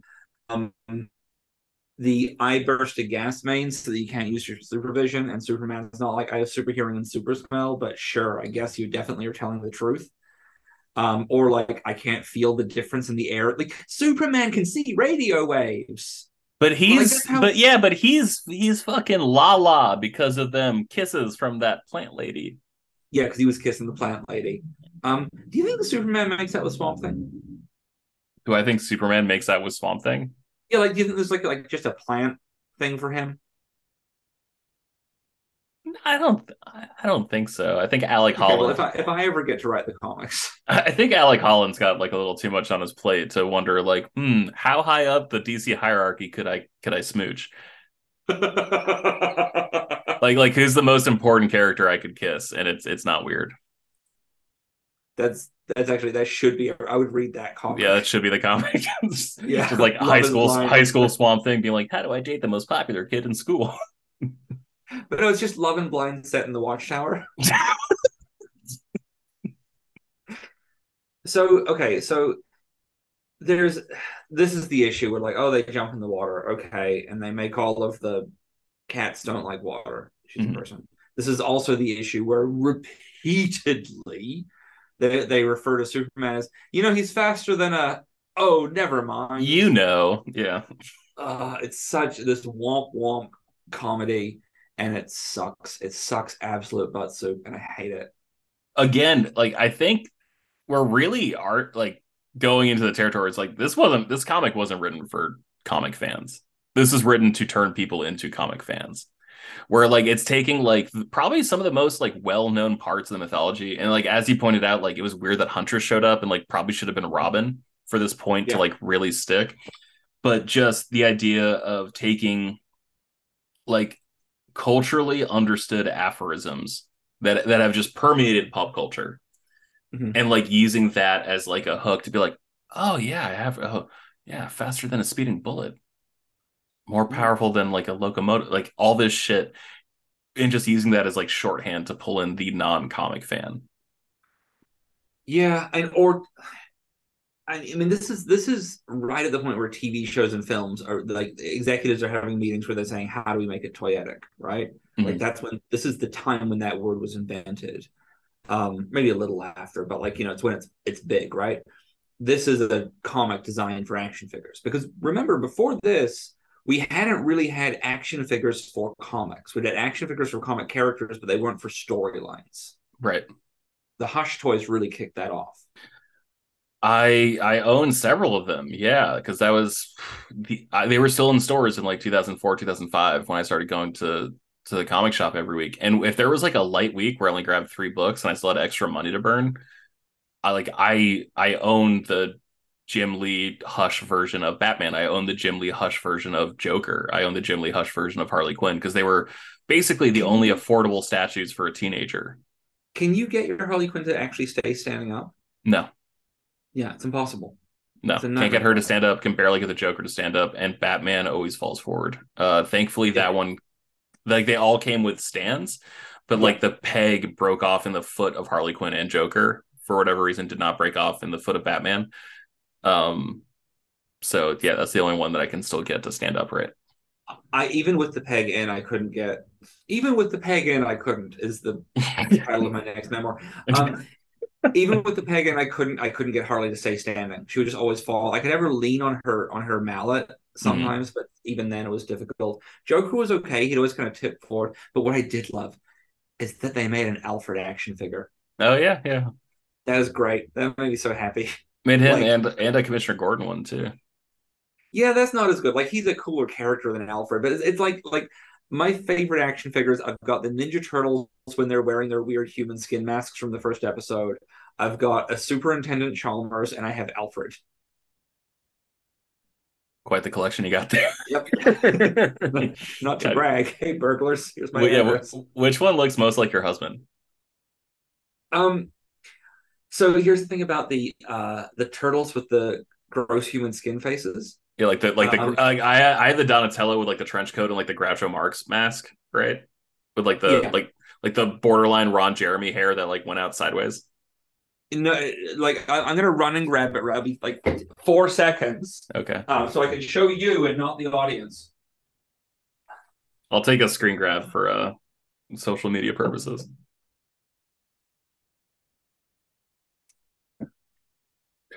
Oh no, that's not Yeah. the one I had. this monstrosity that came out like two years ago with real cloth clothing that you can take off um, is one of the most disgusting things in the world. But when I got it, uh, it was sitting on my my desk and I was on a video call with my friend, and he was like, Hey Richard, remember that guy Tony used today? And I was like, Yeah, he's like, looks a lot like that Turtles toy, doesn't he? I was like, Oh shit, it does. So yeah, this is this is my type. This oh is god. it turns out this episode was really it, it was uh it awoken it awake, awakened something in me. Um like even even the choice of clothing and hat is so on brand. Um, no, my, my husband looks like an elderly elderly Ned Flanders. oh, that's really sweet. He's like if Robert Crumb and Maurice Sendak went on a slide too fast together. Okay. Yeah. All right. Yeah. Uh Yep. there there are two quotes in this. I think this issue is really interesting because like Jeph Loeb is like really struggling to, I guess, like highlight what makes Clark special versus what makes Batman special. And like Batman's like really self-deprecating in this issue. Um which I thought was interesting to to revisit. He's talking to Catwoman and he's talking about Clark and he says he's the best at what he does. And then Catwoman responds, That's open to debate. I said he's the best at what he does, not at what I do. And that was like the full page spread where he pulls out the kryptonite ring. Mhm. And then later in the comic, he's narrating and he says, If Clark wanted to, he could use his super speed and squish me into the cement. But I know how he thinks. Even more than the kryptonite, he's got one big weakness. Deep down, Clark's essentially a good person. And deep down, I'm not. Yeah, that's some edge lord bullshit. Like Yeah. Batman telling himself that he's the toughest boy in town always sucks. Like when Batman acts on this stuff, like um, if you're, again, I'm going to talk about All Star Batman and Robin again because I don't know why. For some reason, I, please. I'm the only person in the world who thinks it's good. Um, when Batman has to fight Green Lantern, so he just paints everything Everything yellow. yellow. Awesome, absolutely awesome. That's some Adam West shit right there. Yeah. Yeah. But it's Adam West shit, but it's, it's but it's done by someone who's like, I've got to be very. It's it's very like Cormac McCarthy, like man walks in fills bathtub with water because he's so prepared for the apocalypse. Mhm. Like it's but but the fact that it's a goofy activity is so perfect. But this like, I'm not a good person. It, it's very much you know you wouldn't like me when I'm hungry. It sucks. Uh, have a Snickers. Yeah. Um, I think all things considered, it's it's really tough, right? Because obviously Superman could wipe the floor with Batman. Like that's yeah. that's not a debate. And so kind of figuring out a way for the two of them to fight where they can both save face and both be threatening to the other person and impressive to the audience. I think look, I I agree. I try to be really positive on this show.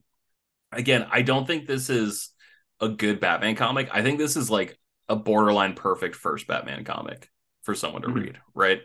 Because it's just like this is paint by numbers Batman. This is like you get to see everything awesome about Batman, and then from there you could just sort of figure out which part of Batman you like the most, and then jump into a run that does that the best. Like I, I think Sure. this is great kindergarten level Batman, and I don't mean that disrespectfully. Like you have to start somewhere, but like they did a good job despite the the writing and like you said the edge lord narration of figuring out a way for Batman to fight Superman in a plausible way where neither of them were embarrassed. Sure, and I I don't want to. I don't like this comic worked on me. You know, like I bought every issue. I bought the trades. I Mhm. bought all of the action figures, Mhm. And I remember it really fondly, even though I don't remember it. I I continued buying Yeah. Batman comics afterwards. I've read a lot of Batman since Yeah, then. what's uh sorry, what, what's that Maya Angelou quote? Like you can forget what people say, you can forget what people did, but you never forget how people made you feel. Yeah. Yeah. It's exactly that. It's like this is this is the Maya Angelou Batman story. I, I think agree. She, I think she'd really like that. Yeah. Yeah. All right, let's jump on to the next one. We got one more. Yeah, the finale of part one. Yeah. Yeah. Don't worry, we already talked about 2002. We might talk a little bit about 2003 in the next episode. The next is going to go much faster. I'm going to give you a full rundown of how that Counting Crows concert went. yeah, I want the set list. He played no, he played he played Mr. Jones twice. It was the encore too. Sha la la la la la. God, I wish I didn't love that song so much. Oh, This is here's the here's the real question. How many versions of Mr. Jones has Richard owned on different CDs versus how many different versions of Hush has Richard owned? Which is more? oh, it's got to be counting crows, right? Only if you count um demos and live versions that I've downloaded. Okay, yeah, because like uh, what, what's the, the the live version of Anna Begins is like one of the prettiest fucking things I've ever heard. From the the Acro- across the wire. I think, This- yeah, yeah, yeah, yeah, God, that's a good album. yeah. that, that weird thing where Val Kilmer introduces them for no reason. No, it was for a perfect reason because it was 1995. That's Sure. such, such a good reason. Before his head expanded. Uh, I also like round here. Uh, nothing will like stop me in my tracks faster than just like, oh fuck, this song's on. Um, Mhm. I need to drive home because there's a giant snowstorm. However, I'm just going to sit here and smoke a cigarette and listen to this. Batman 613, Chapter 6, The Opera, March 26, 2003. Opting for a night of appearing normal, Bruce attends an opera fundraiser for Dr. Leslie Thompkins and her Park Row clinic. She's the doctor who attended Bruce the night his parents were murdered, and he's understandably had a soft spot for her ever since. At the opera, he bumps into Dr. Thomas Elliot and Selina Kyle. The four sit together in a private box. Bruce feels conflicted. He knows that Selina is Catwoman. Leslie Thompkins knows that Bruce is Batman and Selina's Catwoman. Selina doesn't know that Bruce is Batman, and Thomas Elliot doesn't know a goddamn thing. The opera begins and it immediately goes off the rails when the clown Pagliacci reveals themselves to be none other, none other than Harley Quinn, Poison Ivy's now estranged crime partner, and at the time, the Joker's girlfriend. She holds the entire audience hostage and begins robbing them, taking from Thomas Elliot a jade pendant gifted to him by his mother, a keepsake that means the world to him. In the confusion, Bruce manages to sneak off and change into his Batman costume. He begins attacking the gunmen in the orchestra pit, trying to contain them before things really get out of hand. Thanks to Batman's distraction, Selina manages to change into her Catwoman disguise and joins the fray just in time to rescue Batman from being executed by Harley. There's banter exchange and a ton of action on the stage. Everything is so grand and theatric, the audience actually thinks they're seeing a performance and not a superhero brawl. Harley gets the upper hand on Catwoman, and Batman saves her instead of going after Harley. Leslie comes to attend Catwoman, and Batman gives chase. Also giving chase is Thomas Elliot, desperately trying to get back his mother's jade pendant. Batman hears a gunshot and finds in the alley outside the opera house a bleeding Thomas Elliot under a laughing Joker holding the smoking gun. Yep. This issue. All right, This so one is I think this is where it really does feel like, oh, we're just gonna like shut up and play the hits, right? Like we Yeah. can't have a Batman story without Joker. How do you Yeah. feel about that? I look, I agree to put Joker in there. That's fine. I'll get to that later. Mhm. Um, maybe it's because of how popular the Pagliacci joke has become of recent as uh, in meme culture. But um, I That do was- like to imagine Harley Quinn in the doctor's office earlier that day. Yeah, that I mean that was that was because of the Watchmen movie in 2009. yeah, that's that's fine, but the, it didn't play the same now. Um, hard hard to revisit. Yeah. But it's, it's, it's you know the, the way that Pagliacci has just become so popular in culture, it's hard to read this comic now. Um, this this has like it's it's more of the same very bad dialogue. There is the the I like the uh, Harley just being her like I'm so wacky, I'm so kooky. Everything I say is opposite. Is all bad until she says like people people in ice water want hell. It's the only time they did the the flip around where I really enjoy it Mhm. um it's the right kind of playful um the people watching it thinking it must be part of the show when they live in a fucking world of superheroes Yeah, they live in Gotham. Like they know they know Batman as a as a construct in in society. Yeah. yeah it's all of that is just sort of pointless um but you know fine like there's no there's no there's no story here except another example of like if this were a horror movie and a child like the child version of thomas elliot responded to something in the way that he does to the the pendant being taken from him by like attacking bruce. The same way that like when he was mad at bruce when his his mother had died he attacked him for lying to him. Like those would be dramatic moments where we're like oh this child is the devil. I understand. But um you know they don't. They, they, they it's just like bruce is oblivious to it also like the kid who knows how to see how other people think and plan their war games for their fake version of chess or whatever. Like Mhm. i'm delighted that this is not about a, a, a genius criminal mastermind who's very good at chess because i'm so sick of that. I would love to see a, a like a very serious film where the person was like i don't know good at scrabble like I, I'm gonna I'm gonna wordle my way. I'm gonna wordle my way out of this. Yeah.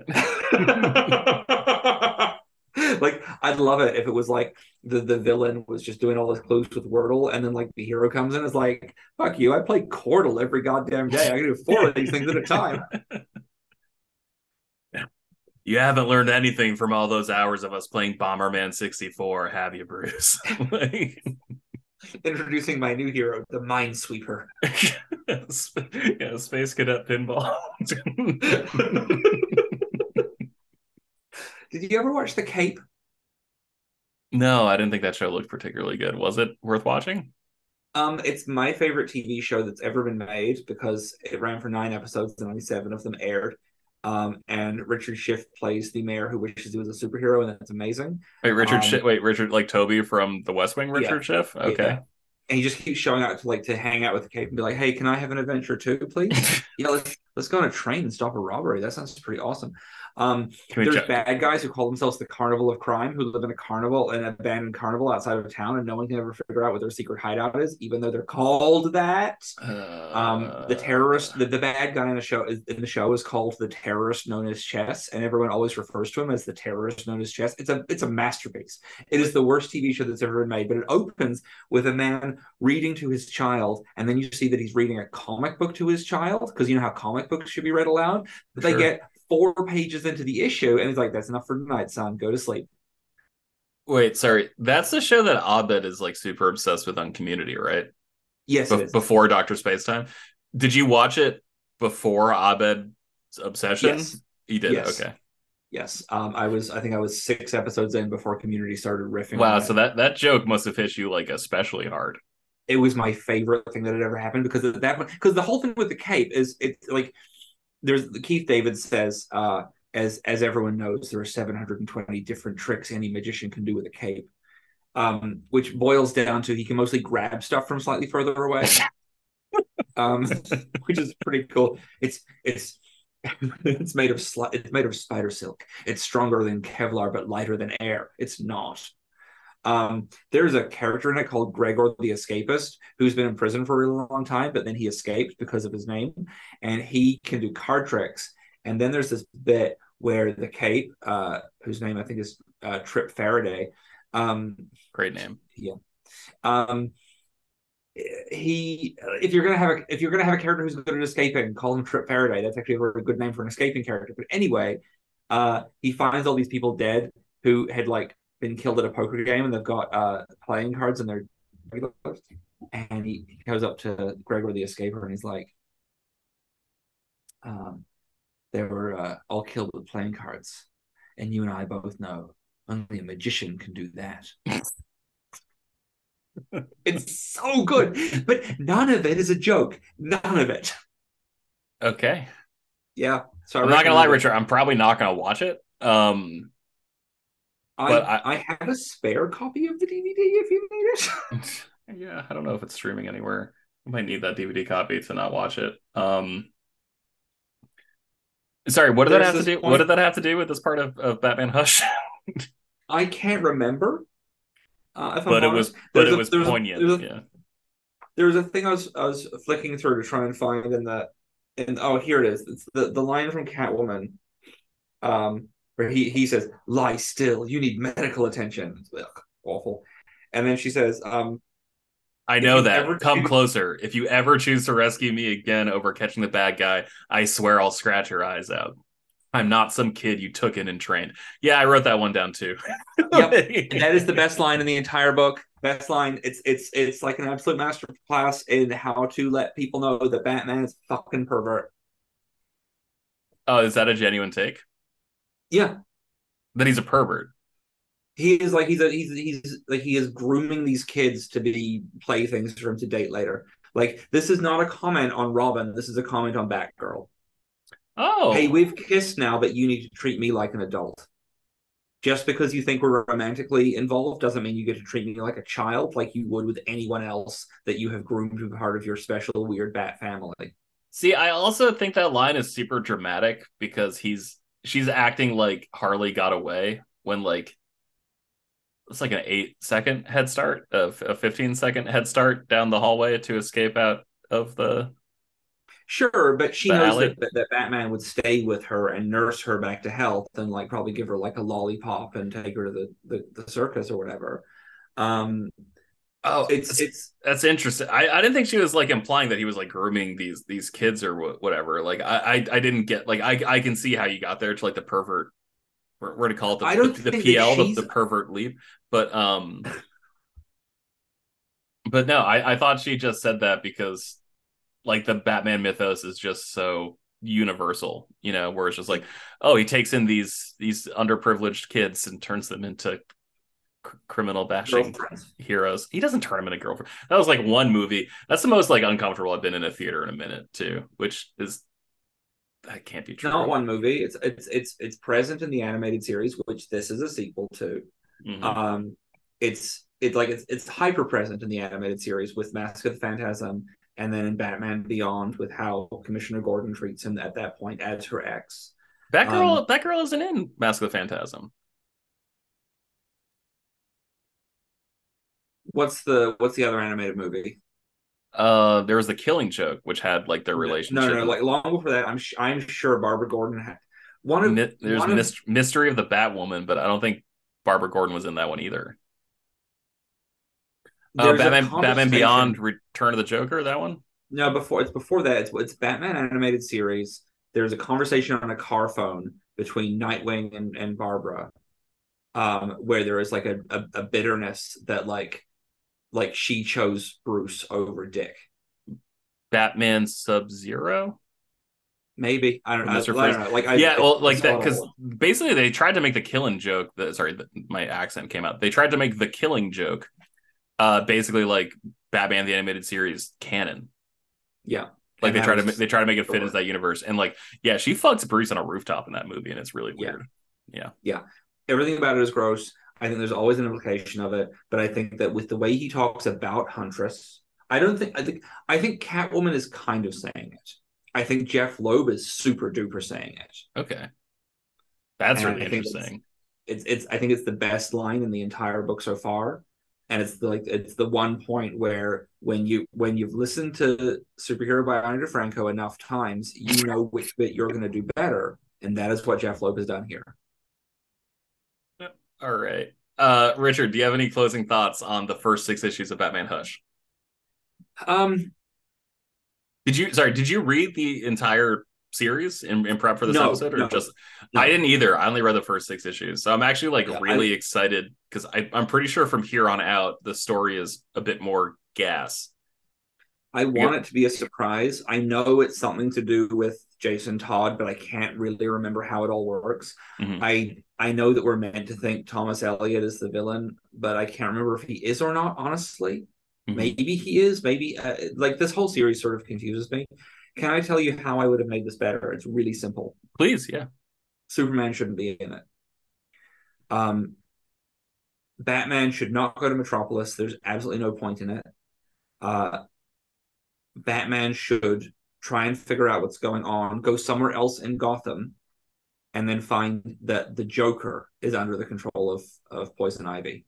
Because the Joker is an incredible fighter. He would be a match for Batman if he were not like distracted by his fun goofs Mhm. and it would give a much stronger reason for Harley Quinn to be involved because she would be angry. She'd want to fight Batman, but she'd also be angry at uh, Ivy for like For taking ki- away ki- her kissing her boyfriend. boyfriend.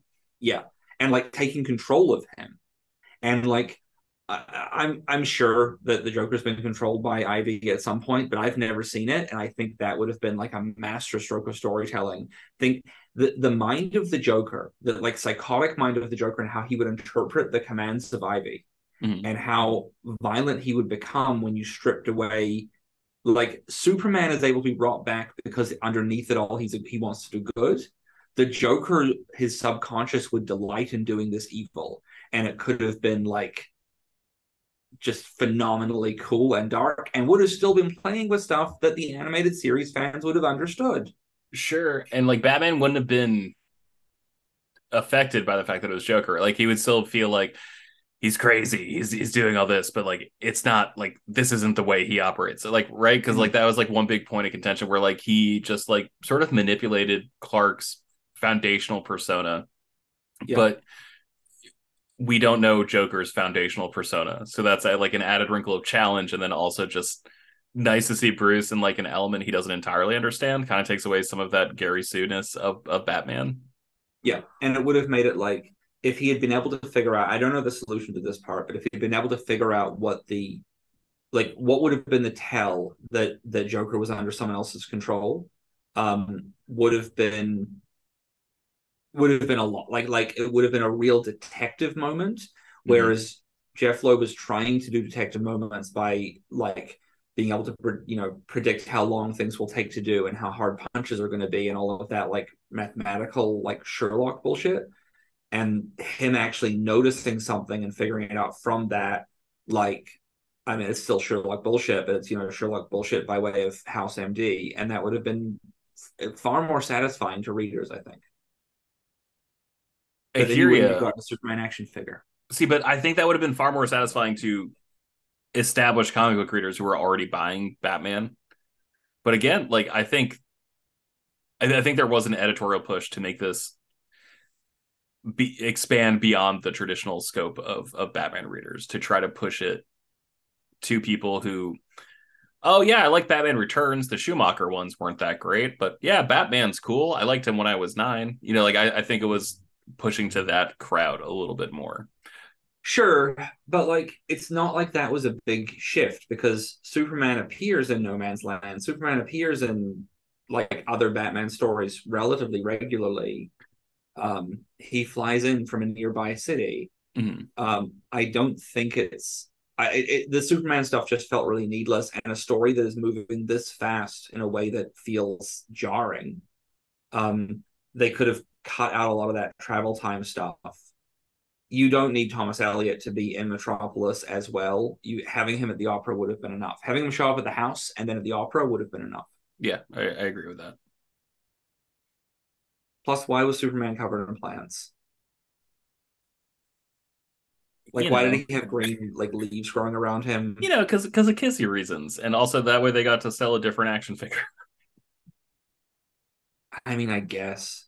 God, this I will say, as someone who like really hates the fact that Superman always gets a cool like rubber like sculpted cape, Mhm. and Batman always gets a shitty cloth cape. Yeah, The Hush Batman is so good. yeah, it really is. Yeah, Yeah. And there's also like I think he does like a high altitude, low orbit jump later, and so there's like one Batman figure from the Hush series where he's like in basically a spacesuit. Oh, maybe I didn't get all of them. I thought I thought I had all of them. I know that the Superman is is flying with one of those cool like clear sticks. Yeah, yeah, yeah. back. Yeah, God, this was also the period where like I was collecting every Bizarro action figure ever made. So is that who? If you got to work at DC, is that the character you want to tackle, Bizarro? Um, no, if I could work at DC, I'd have Jimmy Olsen kill himself um, for never living up to anything. No, um, if I, I, everyone always asks me this. I have this this uh, idea for a really, we should talk about this at some point. A podcast uh, called "What's Your Batman Story." Oh, that's Um, fun. Everyone, every time I ever take a meeting with like an agency or manager or anyone, or like at a at a network, the one of the first questions is always, "What would you do with Batman?" Because everyone has a Batman story, and I don't. I have no idea what I would ever do with Batman. Like if I was like, I would do like the fucking Riddler wandering around Gotham, coming up with clues. I guess I don't know.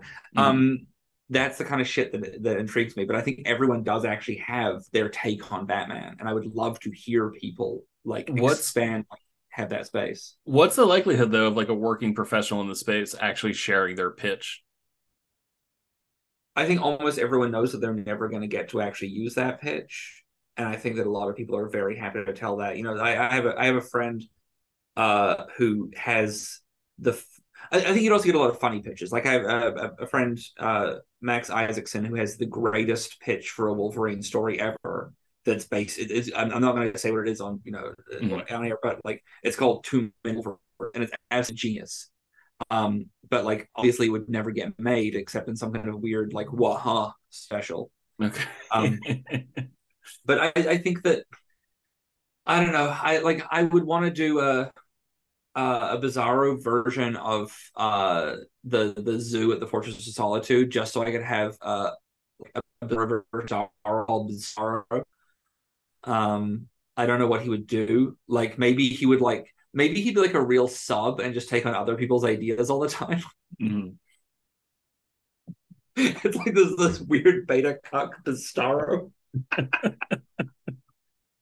I'm not gonna lie, Richard. I'd read that. I like your art style enough to read that. Yeah, for sure. I love that you're like Richard. Don't care what the writing is. Like your art style. well, I just I like I'm like I I I don't want to say it's not gonna work. I trust you. You're like a you're a really talented creator. Uh, everything I've read of yours so far, I've I've really enjoyed.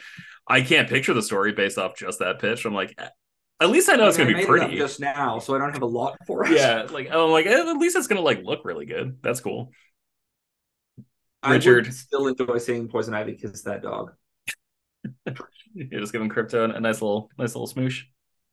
But like, okay, so Poison Ivy kisses the dog, but Mhm. she still only has the amount of control over the dog that a normal person would have over a relatively untrained dog. relatively untrained. I feel like that dog is like really close to like writing his own fucking plays like on a typewriter. Like Cryp- Krypto's always treated like a goddamn genius.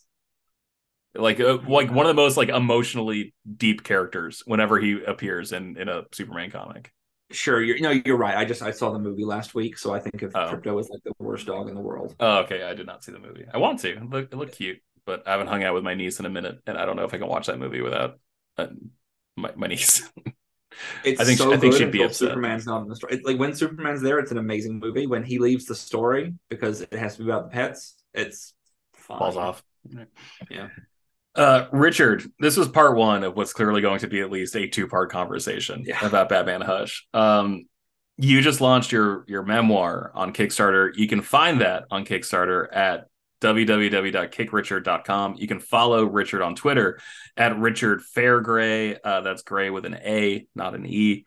Um, dude, thank you so much for coming on the show. I'm really glad we got to talk. We never get to talk about superheroes based on the spaces we're in. We, we get to talk about a lot about like theory, but like we never get to joke about specific time periods, specific vibes, and fads we were into. This has been an absolute delight. I am already so excited to have you back to finish out the story. Any closing words for the listeners out there? Um, not for the listeners. This is this is such narrowcasting just for you, but I solved the mystery of what the James Cameron 9/11 thing was. That's all I'm gonna say. that we talked about in a space at four o'clock in the morning. Both, I think that was the drunkest I've ever heard you speak, and that was the drunkest I've been in. Like, the, probably the drunkest I've been not at a wedding. Like, I- Yeah, I, I, I- was pre- I was pretty gone that night. Yeah. I, hey, hey, kids. Um, what what cool adults do is they get drunk and go on Twitter Spaces. Yeah, they they live in really remote, isolated places and connect with strangers on the internet. You should do that. No, don't do that. Don't do that. There is a marker. There's a marker outside my window to denote that this is the exact center of Hollywood. and I was drunk on a Twitter space. That's my old neighborhood. I miss living in Thai Town so much. I gained so much weight when I was living there. Yeah. I just Yeah, miss Thai patio. God, their that their pad see is like one of the best things I've ever had in my mouth. You, if you like, I, I've had very good things in my mouth in my time, but um, if you're ever in LA at the same time as me, I have to take you to Love to Eat. It's the best Thai food in LA. Okay. Yeah. I'd love to do that, and then we can end the night at Jumbo's Clown Room just for old time's sake. I only do Jumbo's Clown Room like early in the morning on a Wednesday. I feel like it's the best time. Yeah, I mean, I'm not just going to be in LA for the weekend. Like that's Okay, but you said end the night. You mean stay up all night, like like like young people are able to do? Okay. well, no, because when I lived there, that was the cheapest bar in the neighborhood. That was the only like it was a five dollar can of PBR, but it was still the cheapest beer in the neighborhood. I've got to take you to the Silver Platter in Koreatown, where it's just a front for prostitution and drugs, but every drink is three dollars and there's no music because the Mhm. only music comes from a jukebox that the bartender forgets to put on. Cool. There was a restaurant in that Thai patio plaza called Crispy Pork Gang where uh, if you paid in cash, everything was 50% off. So that was definitely a money laundering place. My and it, dentist had the and it was deal. delicious. it was incredible. Also, uh, if I'm back in that neighborhood with you, uh, and I need to go to Zankou Chicken. I miss my weird Yes. Ar- Armenian fast food. God, All right. We're going a little too off All the rails. Richard, you'll be back soon. We'll talk about the last six issues of Hush. Um, thank you so much for listening. Please follow Richard. Please follow uh, Shortbox Summary at PurpleBird616 on Twitter. Look forward to, to the next episode. You can pre order the next episode right now just by going on and subscribing to that podcast feed on your podcast service of choice. Thank you so much, and we'll be back in your ear holes real wicked soon.